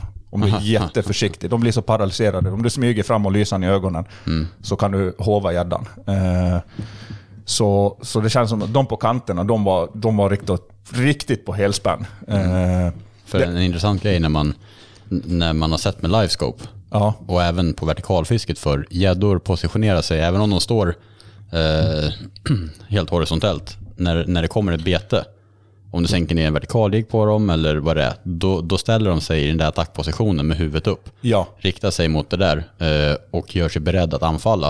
Och jag tänker mig att om de står i den där positionen, Då är de på helspänn. då är de på helspänn. Och då är det bara intressant att veta, är deras anatomi byggd så att de faktiskt kan stå avslappnat sådär? Eller måste de stå och forcera med typ bröstfenorna för att hålla den där positionen? Jag, tyckte det var bara en intressant grej ifall du hade... Ja, det var ingenting jag hann se, men jag skulle tänka mig att det, det är inte deras naturliga läge. De får säkert jobba för att... Och för jag tänker mig, för simblåsorna är ändå ganska långsmal. Jag tänker att de borde ju ligga horisontellt om de slappnar av. Så att de måste forcera den där ställningen. Kan inte du bara tänka på det nästa gång du ser den, ifall den, ifall den paddlar aktivt för att hålla sig stilla sådär? Det är bara någonting som jag personligen skulle vilja veta. Det, det ska jag verkligen försöka hinna med. Ehm, men, men det var jävligt coolt att se för att jag hade hört om från livescope-fiskare just det där med att gäddorna står med huvudet uppåt. Eh, Och då smäller det oftast. Men det här var första gången i mitt liv jag med egna ögon har sett en gädda stå på det här viset. Mm, coolt alltså. Ja, det var Jätte, jävligt... Jättecoolt. För, för det som är att du ser bättre på natten med en pannlampa på grunt vatten än vad du ser på dagtid. Fast det är liksom ljust och sådär. Men man tar ju bort allt blänk eftersom Ja. ljuset kommer ju rakt från Ja. dig. Så att du får aldrig något som blänker tillbaka. Nej, och fiskarna lyser verkligen upp. Plus att de, blir, de är inte lika lättskrämda som på dagen. Så jag hittar massor med intressanta saker genom att... Jag är ute mycket på nätterna och smyger sådär. Eh, till exempel... Lite creepy men okej. Eh, bland annat, eh, man pratar om det här näringsrikedom, om vi tar nu Dalälven som exempel. Många hushåll förr i tiden, eh, då hade man typ raka ledningar från toaletten rakt ut i älven. Så det finns ställen där jag har Klyxbrunn kallas det. Ja, eh, så det finns sådana ställen där jag förr eh, åkte med pannlampa så ser jag de där rören komma ut. Gå ut någon meter i älven så såg jag det, det bubbla från dem. Ofta var det eh, bytesfisk där. Vi, eh, braxar och mörtar och sånt där skit. Eh, skit. Jag reagerade också på det. Ja, jag säger ja, ja. ingenting. Jag låter den här glida förbi bara. Men, nej. Eh, och ofta var det också mycket växtlighet där. Men, men nu har jag sett samhället bli renare och renare. Jag själv bland annat, jag har ju fått lov att installera sådana här minireningsverk. Eh, så att det går ju inte längre ut någon näring, eh, bajs. eh, så då har jag åkt, och- nu i somras åkte jag till några av de där rören och tittade vilka är aktiva fortfarande. Och de som de slutar bubbla från hittar ingen med bytesfisk. Och så ser man växtligheten börja sakta krypa upp mot land och försvinner säkert så småningom. Så det, liksom man, man hittar så här mycket saker. Så, all, alltså nattfisket, det är ju egentligen att om du vet ett område där du, du, du, du har den rutinen att här, här finns det stora fiskar. Prova nattfiska där för att vi har, vi har så många spots som vi har fiskat i tio års tid.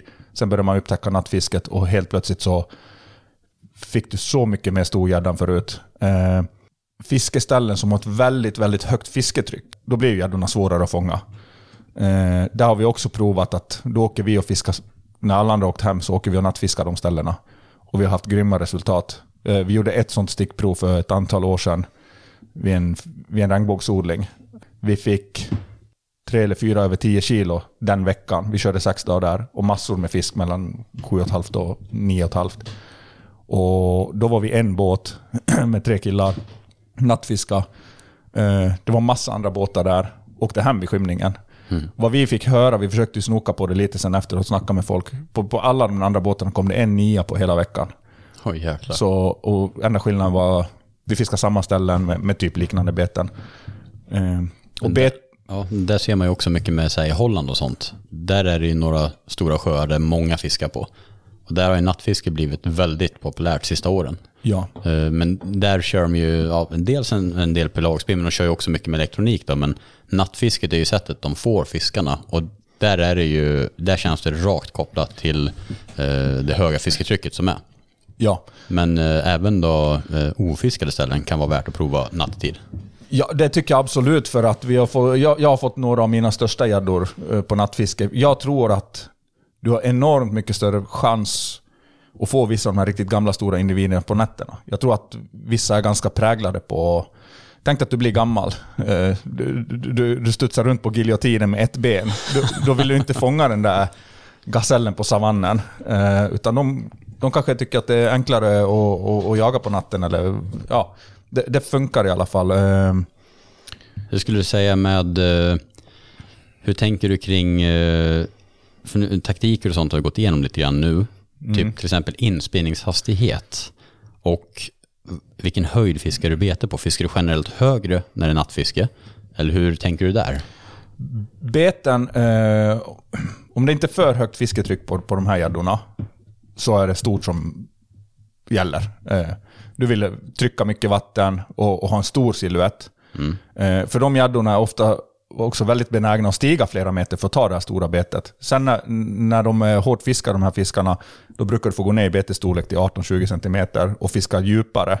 Liksom möta upp dem där nere, för då vill de inte stiga längre. Det som vi pratade om vissa vatten, du har inga följare, sen efter några år har du massa följare. Och, ja.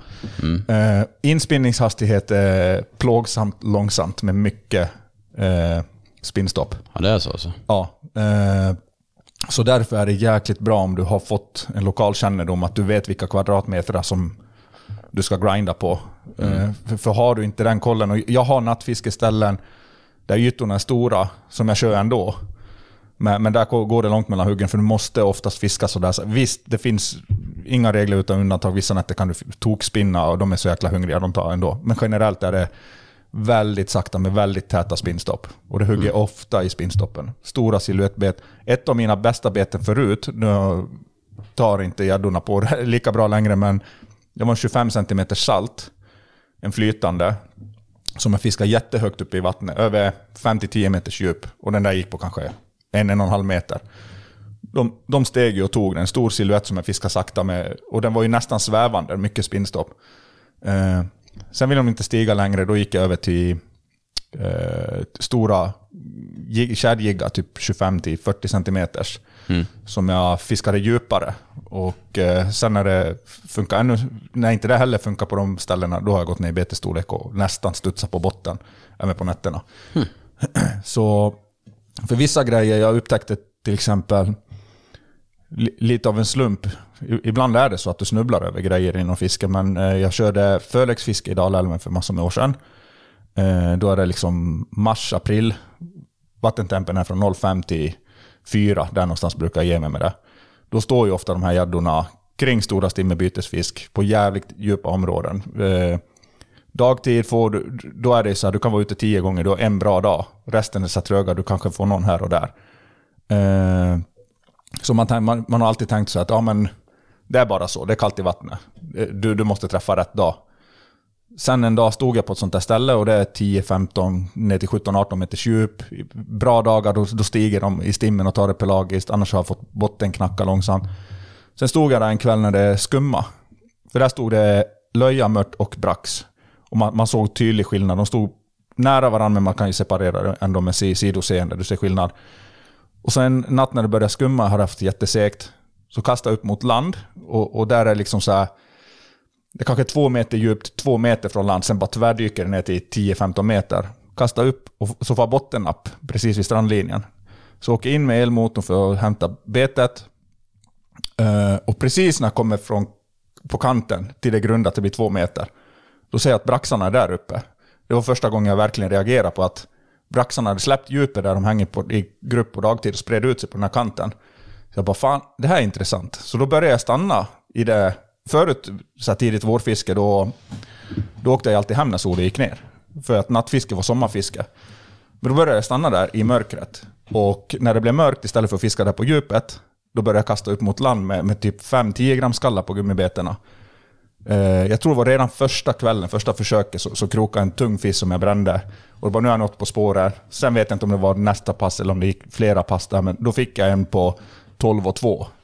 Som, eh, Shit alltså. ja, som var liksom tre meter från strandlinjen på typ två meter. Han stod precis på kanten. Förmodligen stod han sådär med huvudet uppåt och plockade de här braxarna som gick in och ut ur det där. Och, och det är den tyngsta fisken jag har tagit i det området i hela mitt liv.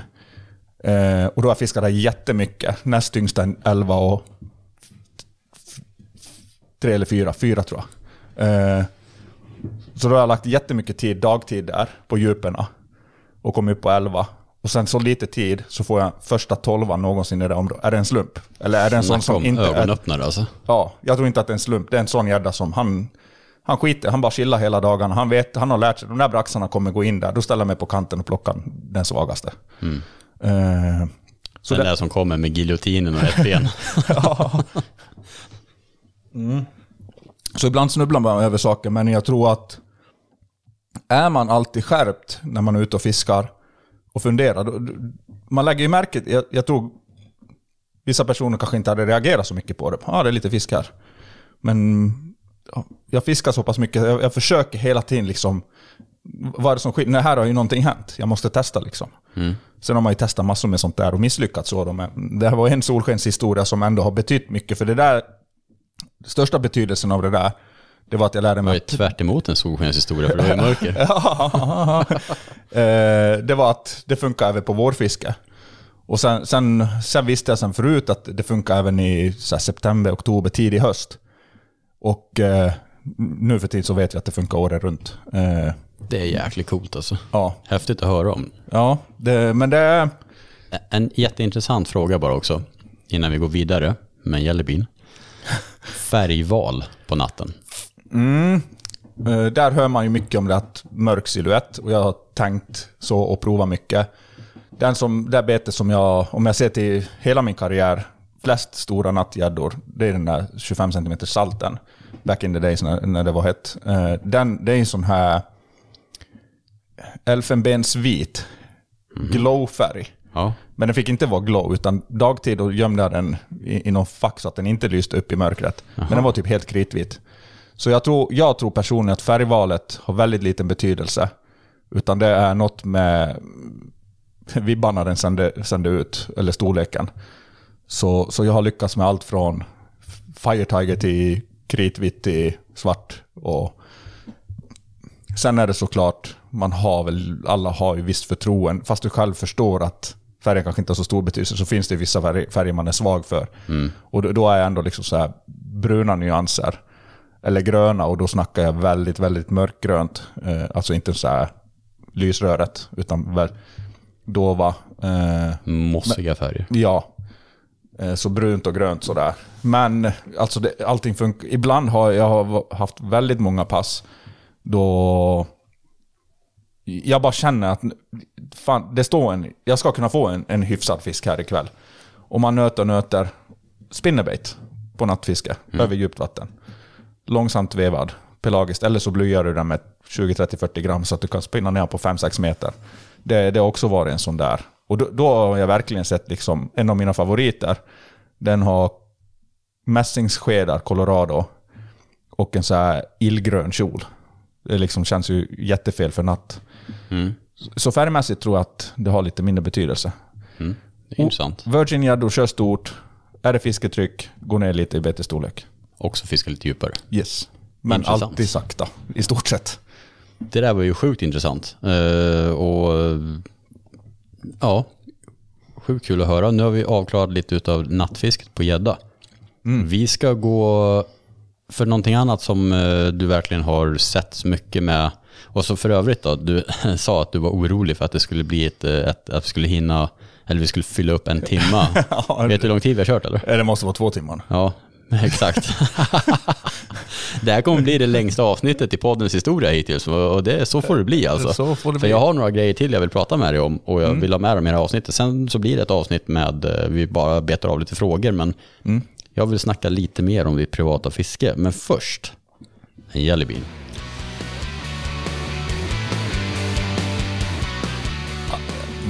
Snurra hjulet. Om, om det blir samma som man redan har... Ja, då får du snurra om då. Ja, bra. Omväxling förnöjer. Inte blått, inte blått, inte blått. In... Oj, vilken är det? Det här är där Tutti. Frutti eller stinkande sockor. Ah, nej, alltså. Åh. Jobbigt när man också hör vad det ska vara för någonting. Det är lättare att föreställa sig att det faktiskt smakar som det gör då. Hur tolkar vi den där? Den är en vit med lite rött och grönt. Ja, Eh, det måste vara den där va? Ja, det är det nog. Ja, det är det. Ja, Jag ser den där nu, också. är- nu är det din tur. Ja, hinken, ja, hinken står där. Okej. Ett, två, tre. shit. Kör. Tutti Yes, tutti frutti. Yes. Alltså jäklar vad mycket tur vi har ändå faktiskt. Ja, men det, det, det räckte Tutti frutti har aldrig smakat så gott Nej. alltså. Ta mig till barndomsminnen när det fanns ett tv-program som hette Tutti Frutti. Du är för ung säkert. Ja, det är faktiskt. Det, har jag inte hört. Någon lyssnare kommer veta vad jag säger. Det kan jag tänka mig. Smö, det var också nattfiske, man smög upp när föräldrarna lagt sig och tittade på Tutti Frutti på tv. Mm, ja, jäklar vad gött det var med tutti frutti nu Ja, och inte en stinkande socker. Okej. Eh, och utöver gäddfisket då som du har varit väldigt förknippad med så har ju abborrfisket seglat upp och blivit någonting man har sett det mer och mer eh, med. Bland annat så har man ju hört om en siffra som heter 250. Ja. Vad, vad innebär det för dig? Eh, det är ju massa sådana här abborrtävlingar runt om i landet, pågått i flera år nu. Eh, där det är typ vem som fångar de fem längsta abborrarna på en säsong. Eh, och, och då har jag sett flera skickliga som har nått gränsen 250, alltså fem abborrar som totalt tillsammans mäter 250 cm eller mer, vilket är 50 i snitt. Och, och Det är ett bra snitt kan man säga. det, det, ja, varit väldigt imponerad. Det finns ju de som har gått långt över. Jag vet inte vad de var uppe på, 256. Alltså du vet, det är helt galet. Det är riktigt sjukt. Ja, så, så det har liksom... Det är länge sedan i mitt liv. Jag har inte varit den där killen som jagar de största individerna. Jag gillar att fiska vanliga vatten och hitta min egen väg. Så mina stora abborrar, eh, sett till scenen i Sverige, är, är ju inte så tunga. Inte gäddorna heller. Men, men det där liksom så här, jag har aldrig tänkt så mycket på det. Det där tycker jag är tyckte att det viktigt att poängtera för att vissa snör in på vad de ser på sociala medier och jämför sig väldigt mycket med andra. Ja. Och det, speciellt ungdomar tror jag eh, har lite problem med det där. Jag hör även vuxna som liksom bara "Ja, tycker alla bara fångar stora abborre fast det, det är inte så. Alltså, Nej. Man måste se till sitt eget fiske och sina egna vatten, vad de kan leverera. Man Ja. kan inte gå ut i sin lilla pöl hemma och sätta ett, ett mål på 2,4 kilo Nej. om det inte finns 2,4 kilos abborrar i det vattnet. Nej, och det är väldigt få. De finns i även två kilo skulle jag säga. Ja, nu var jag Då- överdrev ja, eh, ordentligt det- nu ja. Men eh, alltså, Det- man måste sätta rimliga mål för det vattnet man fiskar i Ja. och det har med gädda och allting att göra. I, I någon av lyssnarnas vatten så kanske 1,2 kilo är toppfisken i sjön. Mm. Då är det att likställa med en kalmarborre på vadå? 2,5? Absolut. Eh, Mer än 2,5 om vi pratar topp, topp. Så, så det jämföra päron och äpplen och... Ja, även fast det är abborre så är det olika, olika vatten. Ja. och det är viktigt att, eh, jag tycker det är jäkligt viktigt att lyfta fram att, att man måste se till sitt eget fiske, vad som är bra. Ja. En och, bättre fisk, En som man brukar säga i produktionerna. och jag tycker alltså, alltså en abborre på 12-1300 eh, är en stor fisk och och 15-1600 om vi ser till Sverige generellt. Mm. Det är inte lätt. Nej, det är en riktigt stor fisk. Det är en riktigt stor fisk. Eh, sen är det ju såklart, det finns så många där ute som, som har lagt tiden, lärt sig sina vatten och sådär och får sådana stup i kvarten. Så det ser ju enkelt ut, men, men det ligger jobb bakom de fiskarna. Det gör det alltid. Alltså de här som fiskar i insjöar och fångar sådana här fiskar ganska kontinuerligt. Vi har en kille som heter Robin Eivik som jag är väldigt eh, imponerad av. Han har fiskat mycket i insjö och sen även Tommy Magnusson, eh, min vän. Han har också lyckats otroligt bra med stora abborrar i insjö och med många fler också. Eh, och det är extremt imponerande. Ja. För det är inte lätt att fånga stora abborrar i insjö alltså. Nej, absolut inte. Håkan Fransson, Jonas Ja. Milton, Ja. de har också lyckats jäkligt bra måste jag säga. Det, det finns är häftigt. många där ute som är riktigt skickliga. Och, Mm. eh, men den, den där gränsen, det, för mig, man har ju tänkt på det, åh fan det skulle vara coolt. Men, men eh, jag har fångat så lite 50 cm abborrar i mitt liv att det, det har känts, det är ingen mening att försöka. Eh, men sen, eh, nu i år då, så fick jag en 52 och en 51 relativt tidigt på säsongen då, då väcktes bara tanken så att är det någon gång jag har chansen så är det nu. För, för nu kan jag ju liksom, behöver jag inte 550 så jag behöver ju liksom kanske en till 50 eller massa 49 eller något sånt där. Och 48-49 kan jag inte heller åka ut och hämta, men, men jag får varje år några sådana. Så det kändes som att nu, nu har jag chansen. Och då har jag verkligen gått loss på abborrfisket i år. Eh, så just nu är jag på 248 centimeter. Så, jäklar, eh, vad är din minsta? 48, 40, nu ska vi se. Eh, 52, 51, 49. Eh, nu står det still. Är det två 49 år och en 48 eller två 48 år och en 49? Nej, det är nog två 48 år. Ja, jag behöver två centimeter till.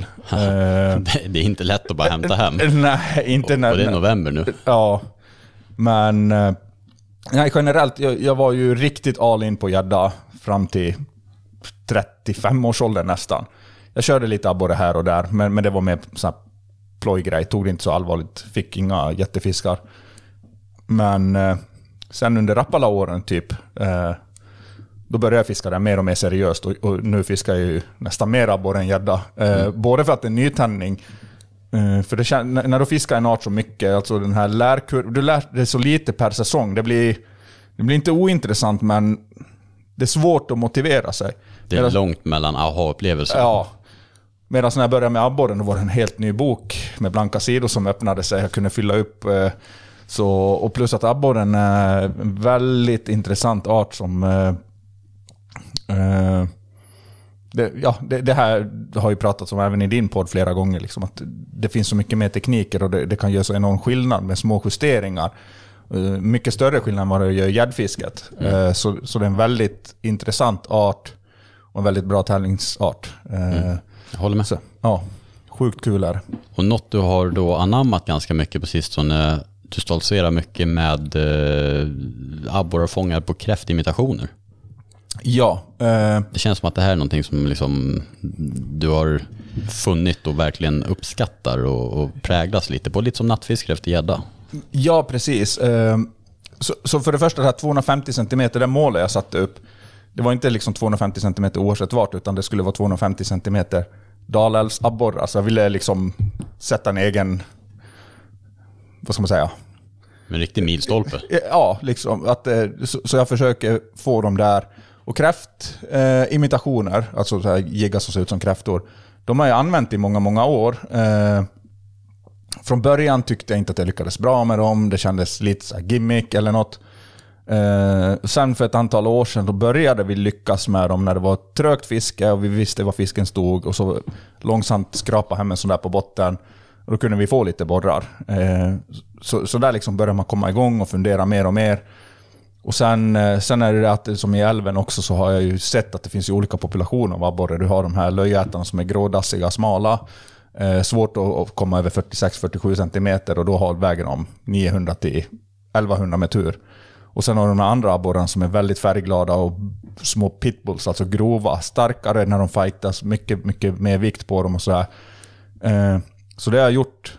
Eh, sommaren då äter de mycket löja, då har jag ändå fiskat med, med vanliga kärrjiggar och fiskimitationer. Men nu, nu under hösten, eh, jag har haft mitt livs abborrfiske denna höst eh, till älven. Jag, jag har upptäckt saker för förut, då har jag legat liksom eh, och letar med loren, vart är löjstimmen, så fiskar man med kärjiggar runt omkring det där och man får, har alltid fått massa abborre, men aldrig de här jättefiskarna. Så i år har jag släppt lite på det och sen eh, då har jag försökt fokusera på kräftätarna. Och de är ju uppenbarligen inte där. Så jag börjar laborera med att inte fiska på betesfisk utan på struktur.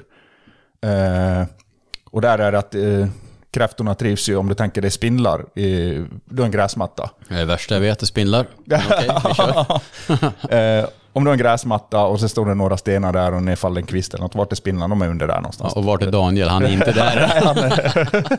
Han, äter jelly beans Ja, någon annanstans. Eh, så så då, då har jag fokuserat liksom på timmerhöga stenpartier, liksom överallt där kräftorna kan krypa in. Så det, det, vad äckligt att du jämförde dem med spindlar. Jag kan inte släppa det där nu. Alltså, det, är, äckligt alltså. Men det är jättebra poäng, men vidrigt. Ja. ja. Eh, ja, men det är för att kunna visualisera det som händer under ytan, fast ovan ytan då. Det var en jättebra metafor, men fruktansvärd. Eh, då skulle du ha varit eh, hemma hos mig för 20 år sedan när, när jag var i den branschen och det, jag hade hur mycket som helst. Men eh, hade jag inte varit. Ja, det, då hade du inte varit. Nej.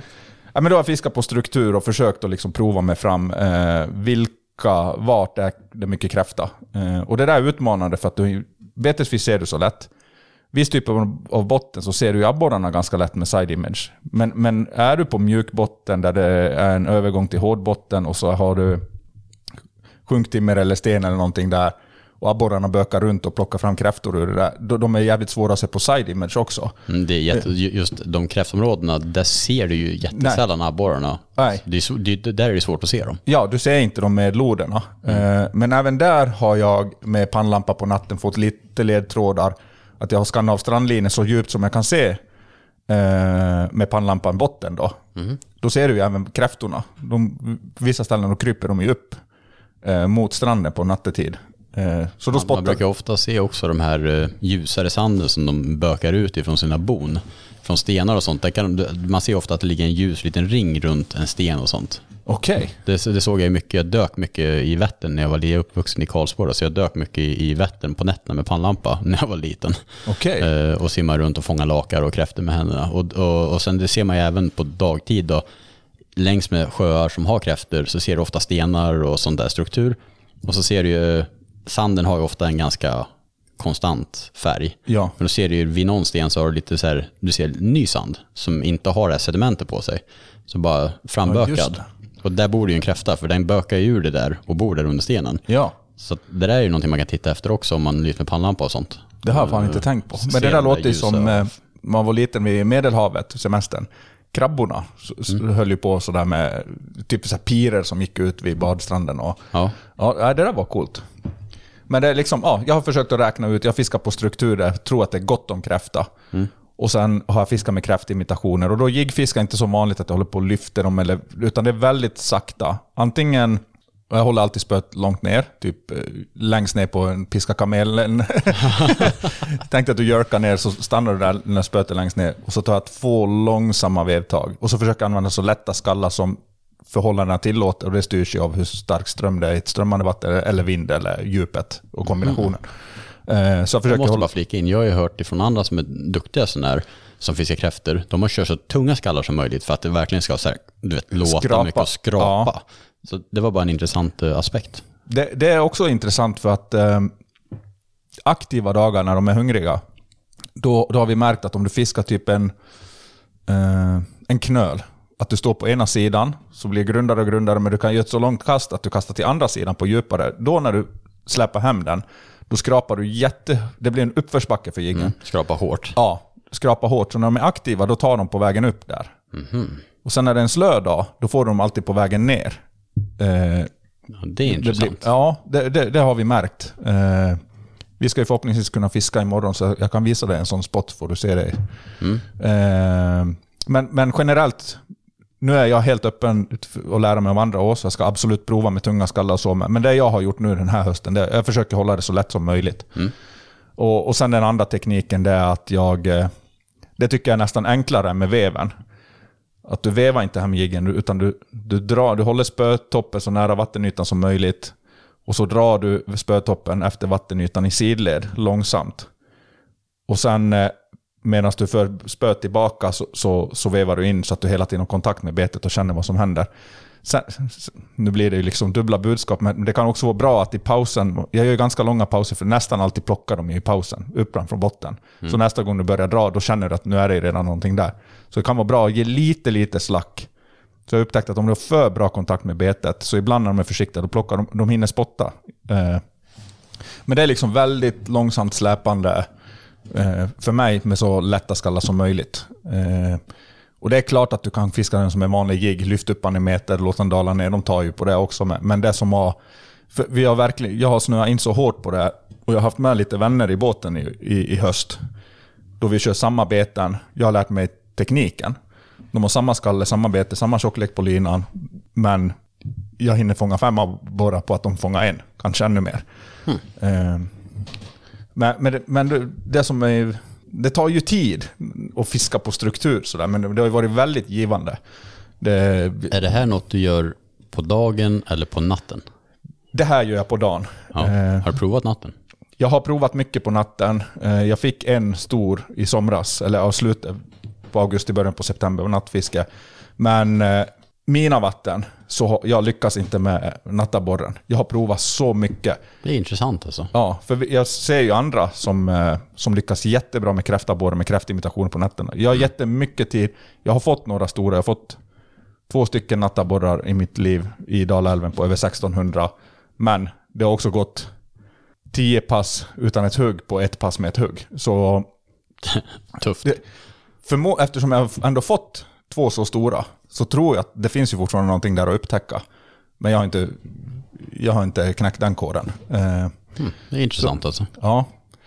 Och nu höst, alltså när vi pratar senhöst, säg mitten på oktober fram till nu då, nu är vi snart, snart i slutet av november, då har jag funk, eh, fiskat bäst eh, när solen är som högst. Så säg mellan 11 och halv tre, tre. Sen br- börjar abborrfisket dö av.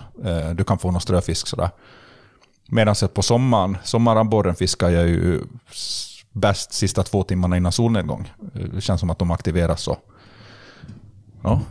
Intressant. Färgval på kräftor. Eh, jag har inte hunnit laborera så mycket med att hitta två jättefavoriter. Eh, det ena är, vad kallar ni, jag har ju kört Creek Run väldigt mycket, Black Blue. Eh, du har ju en som heter Junebug som är liknande, men, den har jag inte testat men jag har kört Black Blue och sen Sangrian. Så de två har jag växlat mellan. Men de mörka färger liksom.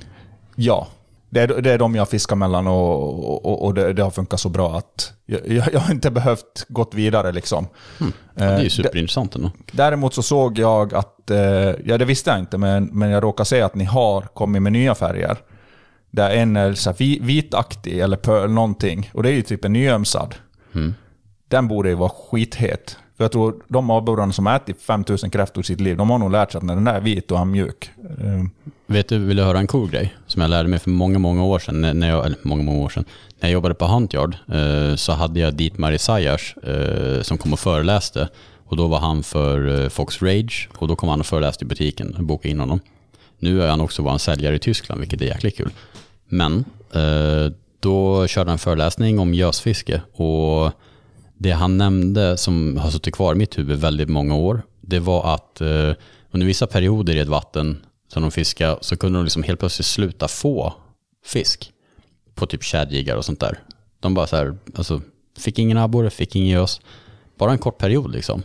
Och då märkte de att det var ju de, den perioden när kräftorna ömsade skal. Ja. För att det, det släpper ifrån sig, enligt honom då, så släpper ifrån sig en väldigt eh, distinkt doft när de släpper skalet. Och de här nyömsade kräftorna, de har det lite slemlagret på sig, du vet, som skyddar mot bakterier och grejer.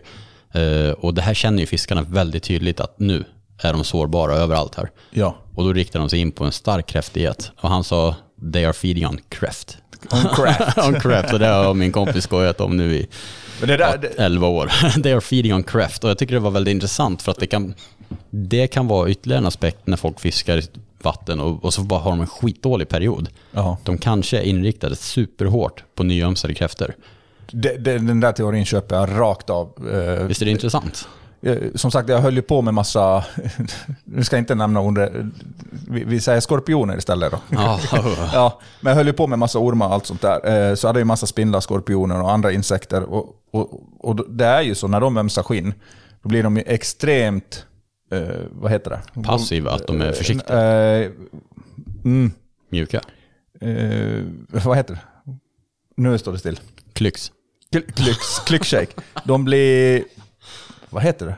Sårbara. Sårbara, ja. Ah. De blir extremt sårbara för att eh, en spindel till exempel, är skorp- en spindel han lägger sig på rygg, så kl- klättrar han ju ur sitt gamla skal. Och då, då, då är han ju väldigt ömtålig. Han är ju lätt att äta upp, han är ju mycket mjukare, för annars har de ju... Lättare att trampa på. Kanon. Ja. För det kallas ju för exoskeleton där de har det yttersta, när det, lagret och stelnar, då är de ju tuffare att käka. Som en skorpion, han blir ju ganska hård. Han har ju typ som skyddsplattor på ryggen och sådär. Men då är de sårbara, lätta att äta och de kan inte försvara sig för de ligger ju där och väntar att de har härdat. Eh, så så tror jag det absolut är med kräftorna också. Liksom. Och, och, och det är ju väldigt intressant det där han nämnde med doften. Det har inte jag tänkt på, men garanterat att det, det någonting händer där. När det där mjuka kommer fram och... De har ju, det, det, är ju, de blir nästan som, om du känner på en nyömsad kräfta, de är nästan som slemmiga. Och jag tror att det är ju ett slemlager som bildas för att skapa mindre friktion till det yttre skalet för att det ska kunna glida ur. Och sen även för att skydda dem som ett slemlager på fisken som ska skydda dem emot eh, parasiter och sånt innan skalet är härdat. Tänker Ja, jag mig i alla fall. ja. Nu har jag inget belägg för det här, det här är bara fria tankar. Men, och det där avsöndrar mycket doft. Och jag tänker mig till exempel när abborrar, de är så ärrade på huvudet de här kräftätarna. Ja. De kan ofta ha det här, massa ärr och liksom, de är Knölar. väldigt, Ja, exakt. De är väldigt brötiga. Jag tänker mig inte att det där är kanske jättemycket från när de jagar kräftor som är ute och springer. Det där är när de känner den här doften Ja. och de egentligen bara börjar, du vet, nästan böka för att Ja. få fram de här nyömsade kräftorna. För att jag tänker inte att de bökar runt på stenar helt random. Jag tänker mig att de känner doften. Här inne finns det en kräfta som sårbar. Det är det här som är så intressant. Desto djupare man dyker i det här, desto mer inser jag... Alltså man måste ge mer credit till fiskarna. De är så mycket duktigare jägare än vad man har trott. Man har tänkt att de är ganska hjärndöda och simmar runt och ser, får syn på något och käkar den. Men just det där att simma förbi, vad fan, det är en trädrot här, det är en kräfta där. Eh, Jag fick min första, där det var så uppenbart med den här fula pannan de får. Ja. Så jag visste, jag tror det var någon sjukdom, så jag tog en bild på en sån eh, för någon månad sedan och la ut på Instagram. Och det var ju massa folk som skrev att det där är en kräftabborre som bökar. Ja. Eh, Men då är det så konstigt, för det är den enda jag har sett i Dalälven som har haft det så tydligt. Vissa kanske har haft det utan att jag reagerar på det. Men, men det, grejen var, den stank också värre än de här jellybeansen här. ja, det är så. Ja, ja, det, den, den hade en väldigt konstig stank. Eh, och sen någon, såg ut som en så här halvförruttnad, väldigt rött infekterat sår i en av mungipan. För först trodde jag att det var en... Nypsår. Ja, det är nog det det är. Först tänkte jag att det är någon gammal krokskada. Som det var den som var infekterad. Men, Shit, men då var det flera, flera som skrev det till mig. Bland annat Adam Orre skrev att eh, han och Tobbe hade sett det där någonstans. De kallar dem abborrarna för bangers tydligen. Ja, det är kul alltså. Ja, och när de nej, kommer många då är det gangbangers. Lite grupp där med gangbangers. Så äh, kräftor är väldigt intressant. Jag skulle vilja träffa någon eh, professor i kräfta och, och få veta, jag vet så lite om deras livscykel. Hur, hur är de i olika årstider? För det är nog inte bara abborren. Jag tror gäddorna och gösarna äter också skitmycket kräfta. I det här fallet var ju föredraget handlade egentligen om gös som Dietmar höll. Ja. Så det var ju det vi snackade om då. Men med, ju mer jag tänkt på det och det här med abborren och sånt, jag tror att, eller jag tror, det, det är nog så. Ja. Känns som det. Att de präglar sig väldigt mycket specifikt just med tiderna när de ömsar skal. Jag har ju också fått den här hösten väldigt många stora bonusgäddor på de här små kräftimitationerna. Och där kan man ju antingen tänka att visst, du kastar någon smått tillräckligt nära, de hugger på vad som helst. Men jag har också börjat fundera på att jag har fått lite för många eh, stora bonusgäddor den här hösten. Jämfört med förut när jag jiggade abborre. Så frågan är om inte vissa... För, för, tänk dig att du har ett område där det bara fullkomligt kryllar av dem på botten. Och de är liksom 15-20 centimeter. Det börjar bli bra käk för en gädda också som är lite större. Mm, verkligen. Så... Är det, där, är det någon där ute som eh, har doktorerat i, i, i kräftor över olika årstider så, där, så dra ett PM. Professor Nypdjur. Ring Mikko.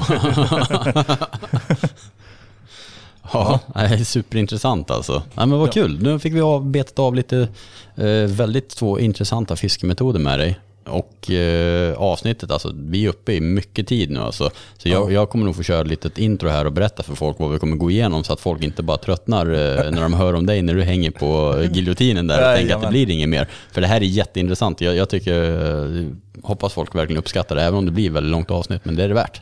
Eloge till de som orkar så här långt.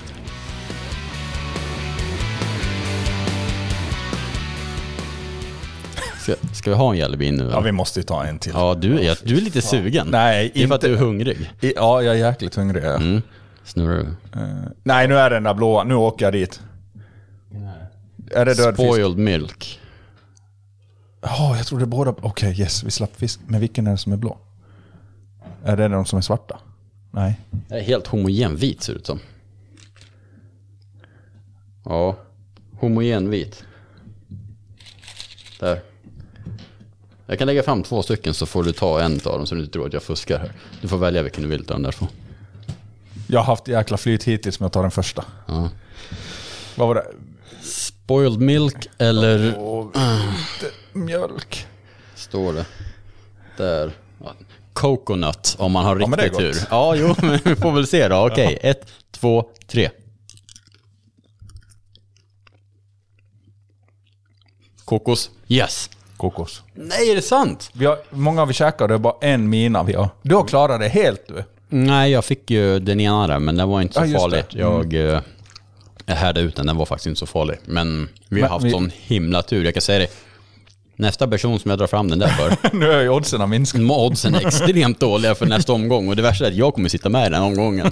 Vet du vem jag tänkte att släpa fram den där till? Nej. Snoken. Åh, det blir ju episkt. ja. Känslorna all over the place. Okej. eh, vi ska, nu, ska vi, nu ska du få dela med dig av eh, ditt drömscenario. Det har jag blivit förvarnad för så jag har haft lite tid att Mm, Ja, det var det jag ringde om igår för att bara berätta, men det tog en timme. Eh, och min spontana tanke där var att, eh, att jag tror att den faktiskt inträffade i somras. Eh, har man en dröm och du når upp till den, då kommer du säkert få en ny dröm. Så, så jag har inte fått någon riktigt som ny dröm än, men eh, en gång i tiden fanns det både lax och öring i, i Dalälven. Eh, vilda bestånd innan de byggde ut med kraftverk. Och eh, idag så, så kan man ju i stort sett anse att det finns inte ens öring kvar i älven. Inte i alla fall i närområdet av Borlänge. Lite högre upp mot Malung till och längre ner. Så där, där finns det, de stödutsätter och så. Men här omkring så, jag har fångat en eh, bonus på typ 8 hekto i hela mitt liv. Och så har jag fått en eh, sån här utsatt som saknar fettfenan. Eh, men man har ju hört om förr i tiden de fick stora öringar. Och man har ju tyckt att det är jäkligt coolt. Eh, men för tre år sedan var jag ute och fiskade. Och jag har tänkt på det i efterhand. Då fick jag i alla fall syn på en stor öring. Och jag tror den allra första gången jag såg den, då hoppade han, hela fisken ovanför ytan då, 200 meter bort. Och jag tyckte det var skumt, men jag bara, nej, det var väl en tokig gädda eller någonting. Men sen, sen till slut så började jag se ett skumt beteende. Och, och det resulterar i att eh, den här öringen hoppar ovanför ytan 5-10 meter från min båt. Så jag ser jätteklart och tydligt att det är en, en brun, stor öring. Och jag uppskattar den till 4-5 kilo. Åh jäklar. Ja, och jag blir ju... Jag blir ju helt lyrisk. så här. Du vet, första tanken är det där är ju prio ett i mitt liv. Tänk att få den där fisken. Jag visst, alltså det här är ju Chasing Dragons, alltså, eller spöken. Enhörningarna. Ja, I det här fallet enörningen. Enöringen. Enöringen, ja. Eh, så, så jag var ju eld och lågor och liksom ja, men tänk dig att du är i ett vatten och du ser en, en stor individ av en art som egentligen, alltså de, de, det finns i några fåtal. Men, men då brukar de inte i närheten vara den här storleken när du hör att någon har fått en vart tionde år. Eh, så, och, och då under en period där på en vecka kanske, så ser jag han nästan dagligen. Så jag börjar ju åka ut dit varje dag och jag provar ju allt liksom. Jiggar, jerkbaits, skeddrag. När var det här sa du? Det är tre år sedan. Ja. Eh, så jag provar, med, jag provar med alla beten där, det funkar inte. Och sen går den upp i rök. Och jag bara, vart tog den vägen liksom? Vad är det som händer? Eh, vart finns den? Eh, jag gnuggar mina ögon. Så första tiden då håller jag tyst om det, sen berättar jag det till, till en av mina närmaste fiskevänner. Och han är ju lite skeptisk. Eh, sen går det 50 veckor, så det går ett år. Då får jag syn på den igen. Eh, och eh, samma tid på året, det har att göra med stigande löja. Eh, löj, det, när det närmar sig löjans lek, då dyker han upp igen i ungefär samma område som åren innan. Och jag lägger all fokus på att fånga den här fisken. Jag försöker med allt, verkligen allting. Och jag står där varje dag och försöker fånga den. Och eh, då har jag också berättat det till min, min kompis som var lite skeptisk. Och han är ju med och får se fisken. Och han bara, ta med fan alltså, det, den, den är på riktigt.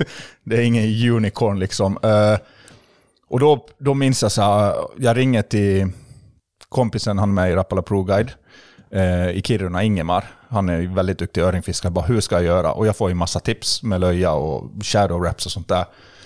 Uh, och inte, liksom, jag ska inte piska på honom. Så han bara, bästa råd jag kan ge. Inte piska kamel. inte piska kamel. så, så vi bestämmer oss att okej, okay, men vi, jag och Pelle då, eh, kompisen, vi åker ut, vi riggar varsin eh, shadow wrap med två, tre krokar istället för tre, byter ut till fluorkarbon, eh, liksom, vad heter det? Inte tafs utan uptrace typ, flera meter. Och sen bara, ingen fiskar, nu står vi här och gör inte ett kast så att vi inte stör, tills vi får se syn på fisken. Och man såg inte ens den varje dag, så det var en chansning. Så vi står där, jag minns inte, ett bra tag, två timmar kanske. Då ser vi ju, du, du, den börjar jaga löja. Vi står iskalla, båda beredda. Och till slut så är han tillräckligt nära båten. Vi får in klockrena kast rakt i huvudet på honom. Det här andra året jag ser han. Och den bara garvar. Fortsätter jaga löja, försvinner. uh, sen, uh, undrar om det var det året, för då berättade jag för en tredje person, Jens från Team Svartronker. Undrar om det var år två eller om det var nu i år. Sen går det igen ett år, borta, ser ingenting. I år dyker han upp igen. Och då berättade jag det till, till Jens också, så han får ju också se det, för han var ju också lite så skeptisk. Att ja, jo, jag tror på det, men fan, men om inte du har sett fel eller att den bara väger två kilo, men han får ju också se, syn på den. Och, men då har jag börjat gett upp, för då har jag fiskat kanske 30 pass på den, på en fisk, på en stor älv liksom som, ja, du vet. Det är galenskap. Ja, det är verkligen den här nålen i höstacken. Eh, så han, han blir ju eld och låg och så jag vill fånga den där, så han står ju och kastar sina crankbaits och allt möjligt. Och, och jag bara garvar åt det, bara lägg ner, vi, vi, vi kör gädda, vi kör borre, vi kör gös, vi, låt den där hålla på. Det går inte liksom. Sen bara eh, fundera på så men, men löja då. Så prova flötmäta med löja. Eh, och den tar inte. Och jag, jag får chansen att kasta på honom när han visar sig. Och jag får upp en löja uppströms. Och så går det sakta förbi den och då tänker nu smäll, nej, och sen, sen när alla råd slut så slår det mig en dag och jag bara, ja, den kanske blir skrämd av flötet. Så jag tar ett gammalt abborrspö, en dropshot-spö med så extra mjuk topp för att lättare kunna kasta en levande löja med en krok i sig utan att den lossnar. Med kastvikt på kanske 20 gram eller något, väldigt mjuk. Eh, och sen en gammal, jätte, en av mina så här skrot haspelrullar som har legat i förråd i 20 år. Eh, för jag vill inte offra flätlina från de andra, så spola upp 0,25 fluorkarbon på den. Hela liksom spolen. Ja. Och sen längst ut en, typ som en cirkel, jag ville ha en cirkelkrok i typ storlek 6, men jag, jag hade inte det så jag tog en wacky krok, den är liksom mitt emellan en rak och en cirkel. Då. Eh, så längst ut en sån och sen ett blyhagel på 2 gram tror jag, 2-3 gram. En, en och en halv meter upp från kroken så att det blir så osynligt som möjligt. Och sen eh, tar jag en löja och eh, går in under hakan och ut ur munnen då. Eh, och så tänker jag att nu ska jag ställa mig och vänta in öringen. Och får jag syn på honom så ska jag smyga med båten uppströms och sen bara släppa ut löjan helt frilinad. Med lite, lite bly så att den inte bara studsar på ytan eller liksom sådär.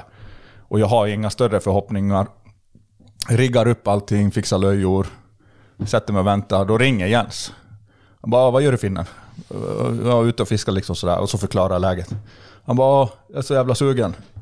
Så jag får ju avbryta allt. Eh, och så möts vi upp och eh, han hoppar i båten så förklarar läget att eh, nu, ja du vet ju, den är i området, jag, jag, vill prova det här. Så vi låter han, vi får inte fiska, vi får inte störa något. Och så åker vi ut och man vet ju aldrig ens kommer du se han den dagen. Och så är vi ute, vi är inte ute länge han och jag, en halvtimme kanske. Då ser vi båda två, nu börjar han efter löjorna. Jäklar vad häftigt alltså. Ja, och då, då är jag så här, och nu har jag chansen och det här är mitt sista försök.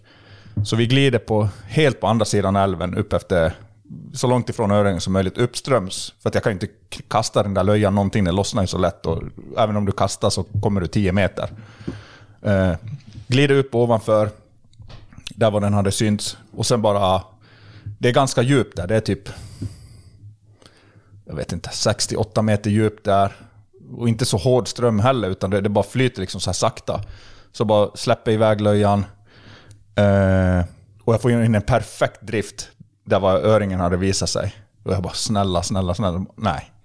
Jag bara, jag, jag provar en gång till. Och Jens står ju där liksom så ja, men kan vi åka och fiska abborre snart? eh, så jag bara, men jag provar en gång till. Så jag vevar upp den där, så släpper jag ut igen. Kommer över området. Nej. Och när jag kom in ett par meter över området, då bara lyfter jag i spöet. Så att den här löjan kommer upp till ytan. Så jag ser ju, den blir ju, du vet som sån här Westin Heron, hur de simmar. Mm. Det är ju egentligen, om du tar en löja med en enkel krok i munnen, då, då kommer den exakt så där. Mm. Så jag lyfter så här tills jag börjar se, se löjan, så här, vilket djup, är för djupt? Eller något. Jag bara, nej, jag är vid ytan. Och då ser jag hur vattnet reser sig en decimeter bakom. Och vi hade ju snackat om det här på skoj, liksom. skulle någon av oss kroka den där, då har vi liksom rutinerna klara att eh, om, om jag krokar, du hissar direkt upp stor motor så den inte kan gå under båten, för vet, vi, vi kommer inte kunna styra den med 0,25 fluorkarbon och en dropshot abborrspö. Eh, och på något vis, jag var ju så hypad över den här fisken. Det, det var ju så, det är onåbart, alltså det går inte att fånga den. Och det, det finns en. Eh, det är verkligen inte många försök. Nej. Eh, så, så Jens har ju också sagt det efteråt, att jag, jag är helt lugn liksom. Jag bara, nu kommer den. Och Jens står med ryggen emot så han vänder sig om och tittar bakåt. Och då ser jag han bara, han tar hela löjan. Så helt kall, jag bara, han tog den. Så här, mest förvånad, jag bara, han tog den. Och jag sänk, jag är kall nog, jag, det går på automatik. Jag sänker spöet, ger han två sekunder, sen lyfter jag. Och det, Jens sa också, eh, vi har snackat om det här efteråt så många gånger, att eh, jag var så förvånad och kall liksom att jag gjorde alla de här sakerna. Och när jag känner tyngd, det bara exploderar. Alltså du vet, ytan bara bam! Och jäklar vad coolt. Uh, ja, och direkt så går han i sidled tvärs över älven så långt han kan tills det börjar bli för grunt. Och den här lilla jävla tusen, tusenstorlek haspel, en Shimano Sienna eller Sahara, någon så här 500 kronors rulle som är 20 år gammal. Shit. Bara, bara försvinner. Jag bara oh shit. Och, och, du vet, jag behöver bara säga så här, Jens du tar elmotorn, hissa upp. Jag behöver inte säga någonting mer. Allting bara, Jens fixar allting. Sen kommer han tillbaks mot båten och jag, jag hamnar i någon chock. Jag, jag minns inte, han gör ju någon till rusning. Undrar om han sticker uppströms liksom, förbi oss. Men sen, sen, vet jag i alla fall, till slut börjar han nu dra ner och det hade vi ju räknat med att skulle vi kroka när han kommer ju bränna. Vi får säkert åka efter. Så Jens tar ju kontroll över båten och, och, och börjar köra efter. Och jag står där. Eh, och till slut så, så när det blir ännu djupare vatten och han har gjort de här första explosionerna så blir han ju lugnare. Så vi kommer ju kappa med båten, för vi driftar ju nu med, med strömmarna, liksom sakta ned, nedströms hela tiden med båten. Uh, och du vet, min nervositet, du vet, jag har jagat en, en, en individ i tre år, nu har den på kroken. Jag mår ju så, så dåligt så. Det måste vara en fruktansvärd fight. Ja, inte njutbart? Nej, nej, det fanns ingen njutning i det där. Och du vet, jag stod ju där så här. Jag ska piska dig i kamel om du får chansen att vara brännare. Liksom. Då var jag nog inte trevlig. Liksom, så här, nu, nu är det din livshovning, där, där fuckar du inte upp. Men innerst inne var jag hela tiden, jag bara väntade på att linan går av, den går fast, det bara, någonting går åt skogen. Den där du vet, hemska känslan ja. när spötoppen bara ja, och tyngden ja. bara försvinner. Uh, och så driftar vi och sen händer det ingenting, den är bara rakt nedanför. Så jag, jag är helt, jag bara, fan han har gått fast. Den har gått runt någon, någon stock eller någonting liksom. Och Jens bara, nej är du säker liksom? Och jag bara, ja nej fan nu är det kört, nu är det kört. Och han bara, du, titta på land. Jag bara, va? Han bara, vi driftar. Och den pekade åt samma, skulle du sitta fast då skulle vi åka ifrån. Ja, Jag bara, oh shit, alltså hur stor är den? Eh, och sen till slut, efter jag vet inte hur många minuter som går, där, vi, vi, vi har ju driftat bra långt med båten. Då, då började jag ju lyckas pumpa upp den första gångerna eh, och få ju syn på han där. För man, jag, jag började bli så här osäker på allting. Jag bara, det kanske är en gädda eller någonting. Han bara, nej men vi såg ju alltså det. Vi har ju sett det Mikko, ge det, det är en öring. Jag bara, nej men det kanske är en gös. Han bara, gös! Eh, och sen när jag fick syn på jag bara oh jävlar!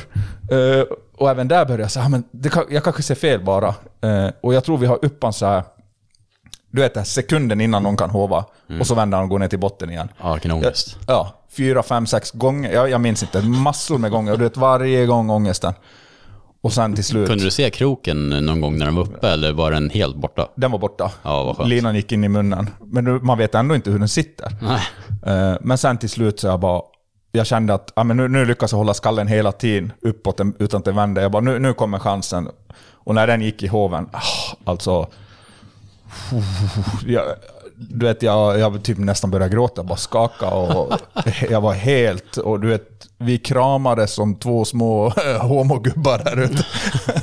det, alltså, och jag var så tacksam liksom för hans hovning och hantering av motor, allting. Eh, Vilken otrolig grej. Ja, det, det, där är liksom... Jag, jag tror inte att jag kommer fånga en svårare fisk i mitt liv igen. Jag, jag, jag har svårt att se vad det skulle vara.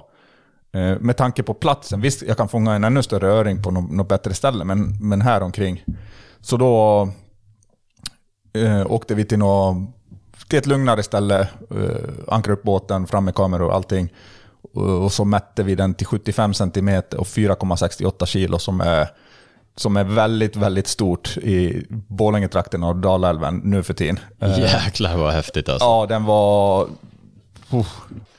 Vi har någon kort liten videoklipp också. Jag kommer, sen när det här avsnittet kommer ut så, så publicerar jag bilderna på öringen. Jag, vi har varit väldigt tysta om den länge nu. Ja, det här har inte, för jag har inte sett någonting om det här. Du har inte lagt upp nej, någonting om det. nej, det här är premiär som jag pratar om det. Ja, det är så jäkla häftigt. För att igår när jag sa det, kom, tänk ut något så här drömscenario. Han bara, den inträffade för ett tag sedan. Och jag bara, stopp, jag vill inte veta mer. Ja, shit vad häftigt alltså. Men då releasade vi den och så började vi spåna om, alltså man, jag var ju så jävla lycka. Eh, började vi spåna liksom om att eh, va- va- vart är han? Jag ser han två veckor per år max. En till två veckor per år. Sen har jag ingen aning om vart han är resten av året. Och man har haft sig idé. Han går väl på djupen och käkar abborre någonstans eller... Han äter kräftor. Eh, och eh, två veckor sedan, nu är vi i vad är vi, nästan typ 20 november. Ja. Så två veckor sedan, så i början på november, då hittade jag den. Såg du den igen? Yes, nu vet jag vart den är vintertid. Jaha. Eh, så nu är... Är det ett helt annat ställe eller? helt det annat långt bort? Yes. Ja, vad häftigt. Eh, det, det är ganska långt bort. Eh, och det kan inte vara något annat än det, för jag tror inte det simmar två sådär stora. Så jag har gjort mina första trevande försök. I, i torsdags var jag ute, för nu jagar han nattetid. Mhm. Och det är inte trevligt ute nu. Torsdags var det snöblandad regn, blåste kallt. Eh, då hade jag provat några gånger med drag. Tänkte att den kanske trillar dit på drag på natten då. För den var, ju he- den var verkligen helt omöjlig att fånga på drag. Vi har ju provat 40 gånger eh, och det går inte. Så, så i torsdag stod jag där. Jag fick inte tag på betesfisk, jag frös och sådär. Så hade jag några gamla eh, bytesfiskar i frysen. Så jag stod med en djupfryst abborre på 12 cm med löjskalle i mörkret och spinnfiskade över ett område som är typ 10-15 meter djupt. Och jag sätter på en yta av 300 gånger 70 meter liksom. Så jag tror det- den blir svår nu men... eh, Ja, det skulle vara häftigt att få han nu och kolla om det skiljer sig mycket i vikt. Men eh, nästa år, om jag ser den, som, som jag har gjort varje år nu, då kommer jag inte fiska på den. Utan det, det där är min gamla vän som är... Jag kommer bara vinka och säga hej, den får vara nu. Jäklar coolt. kan jag fånga den på vintern, då, då gör jag det en gång till. Ja. Ja. eh, och jag kan säga att metoden med frilina löja sådär med fluorkarbonliva, alltså tänkte det är i stort sett helt osynlig presentation. ja, det är ju verkligen, Ja. verkligen smygande. Den är så effektiv att dagen efter jag fångade den, så provade Jens och fick den igen. Va? Ja. Nu, nu, nu, har vi, nu har vi hittat metoden. Från att vara helt omöjlig till att på första försöket får jag på fri lina. Dagen efter, första försöket, så trillar han dit igen när Jens provar. Så vi har båda fått samma fisk nu med, med 24 timmars med. Jag tror att det var dagen efter. Eller om det Efter var ett tre års sökande. Ja. Det var så enkelt. Det, det var det mest primitiva. Lina, en, enkelkrok och en löja där liksom. Men, men det är så jäkla mindboggling att bara det hängde ett flöte där, för det provade jag flera gånger, Ja. då tog han inte. Antingen om man blir skrämd av flöte, vilket är svårt att tro ändå, utan det, det är säkert att den, den går inte naturligt i vattnet. Ja, Det rycker och drar i fisken, Ja. den ser konstig ut. Det kan ju vara det liksom. Ja, för nu släppte vi bara ut den. Och, och, och hela tiden mata ut linan med handen så att det aldrig var sträckt lina, så att den går bara så Hur fick eh, han den? Var det när han lyfte upp den mot ytan också eller tog den bara i fridrift? Uh, jag tror att för han var det att han fridrifta och den tog inte. Och när han började veva hem den, så att den liksom började gå upp mot strömmen och stiga igen, då tog han. Och det var lika för, för då var inte jag med, eh, men det var lika för han att den tog när, när löjan i stort sett bryter ytan. Eh, så han hade också sett att fuck, nu kommer den liksom. Är det inte ofta det för flugfiskare som kör så här öring i älv med tvåhands och sånt där? De kastar ju över älven, driftar över och sen när den liksom rätar ut sig rakt neråt. Och få fart och komma upp. Är det inte ofta då de hugger också eller? Uh, jag, det där är ett fiske jag är för dålig Ja, på. jag är också för dålig på det, men jag, ja. jag, fick den tanken nu bara. Är det inte ofta då, liksom, som när flugan börjar stiga upp mot ytan, liksom, Mm. eh, när den rätar ut sig, att det är då många klipper? Ja, ja jag, jag törs inte. N- när jag har jerkbait-fiskat öring i Lappland i strömmande vatten, då är det ju i huvudsak två sätt de tar på. Det ena är när jerkbaitet kommer neråt, sådär som du beskrev, och det börjar bli fart och grejer, och den liksom, då klipper de där.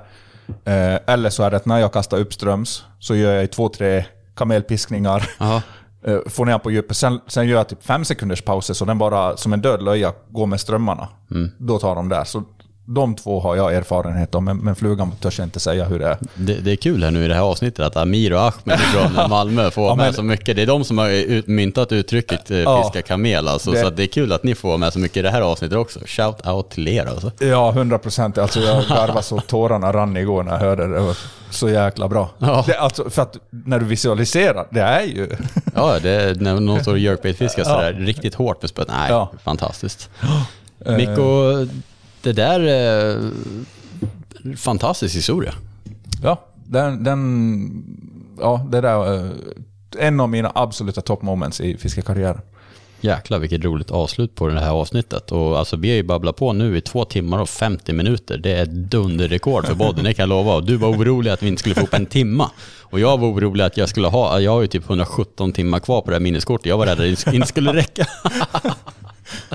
Nej, jäkligt kul. Det, men jag, jag kände med dig första, det, det, jag vill, det har jag tänkt på redan när jag blev inbjuden till podden, att jag vill nog säga det till, till lyssnarna att redan när jag träffade dig första gången, så bara, jag gillade det så jävla mycket. Ehm, så jag har haft väldigt enkelt med dig. Eh, och eh, Danne är, enligt mig, eh, det här är ett meddelande till lyssnarna, precis så god som man tror att han är. Verkligen.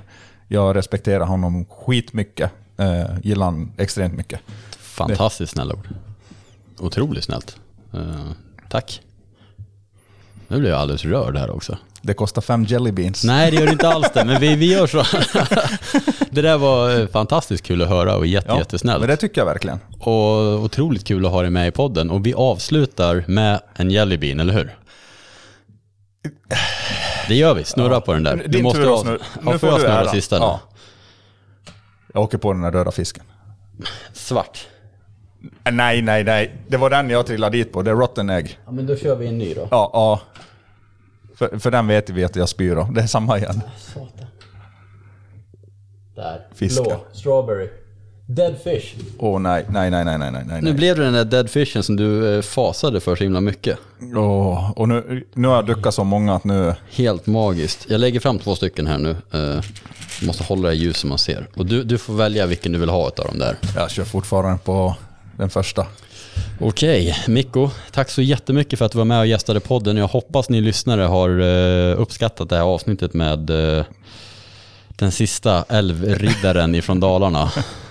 Mikko, tack så jättemycket. Jättetack för att jag fick komma. Och bara så ni vet, vi kommer köra ett till avsnitt här när vi bara går igenom lyssnarfrågor. Där Mikko får svara på era fantastiska frågor. Ett, två, tre Mikko, skål. Skål. Yes, strawberry. Nej, nu är det kört.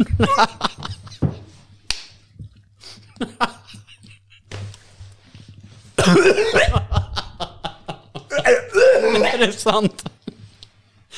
Oj, tusen tack för att ni har lyssnat allihop. Nu tänker jag avsluta här innan Mikko han fick avsluta med den han fasade för mest. Det är helt otroligt. Åh, fan det här är värre än det första.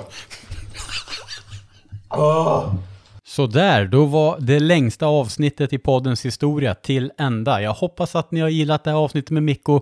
Jag tyckte att han verkligen fick komma till sin rätt. Och till alla er där ute som ska söka till gymnasiet snart, glöm inte bort att kolla in Sportfiskakademin i Forshaga. Jag började min karriär där med många andra i branschen och vill ni följa era drömmar så är det där ni börjar.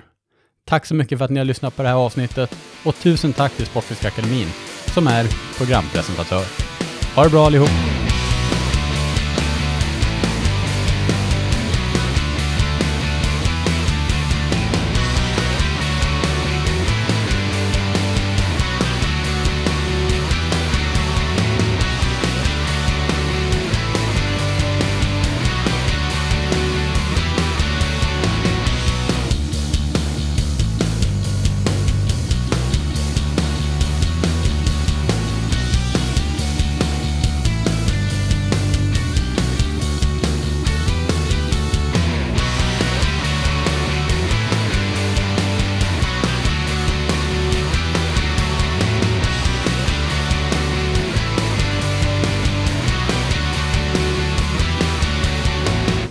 Händer det där en gång till, då bryter jag av spöet. Och hoppar i sjön. Simmar upp i land och skriker.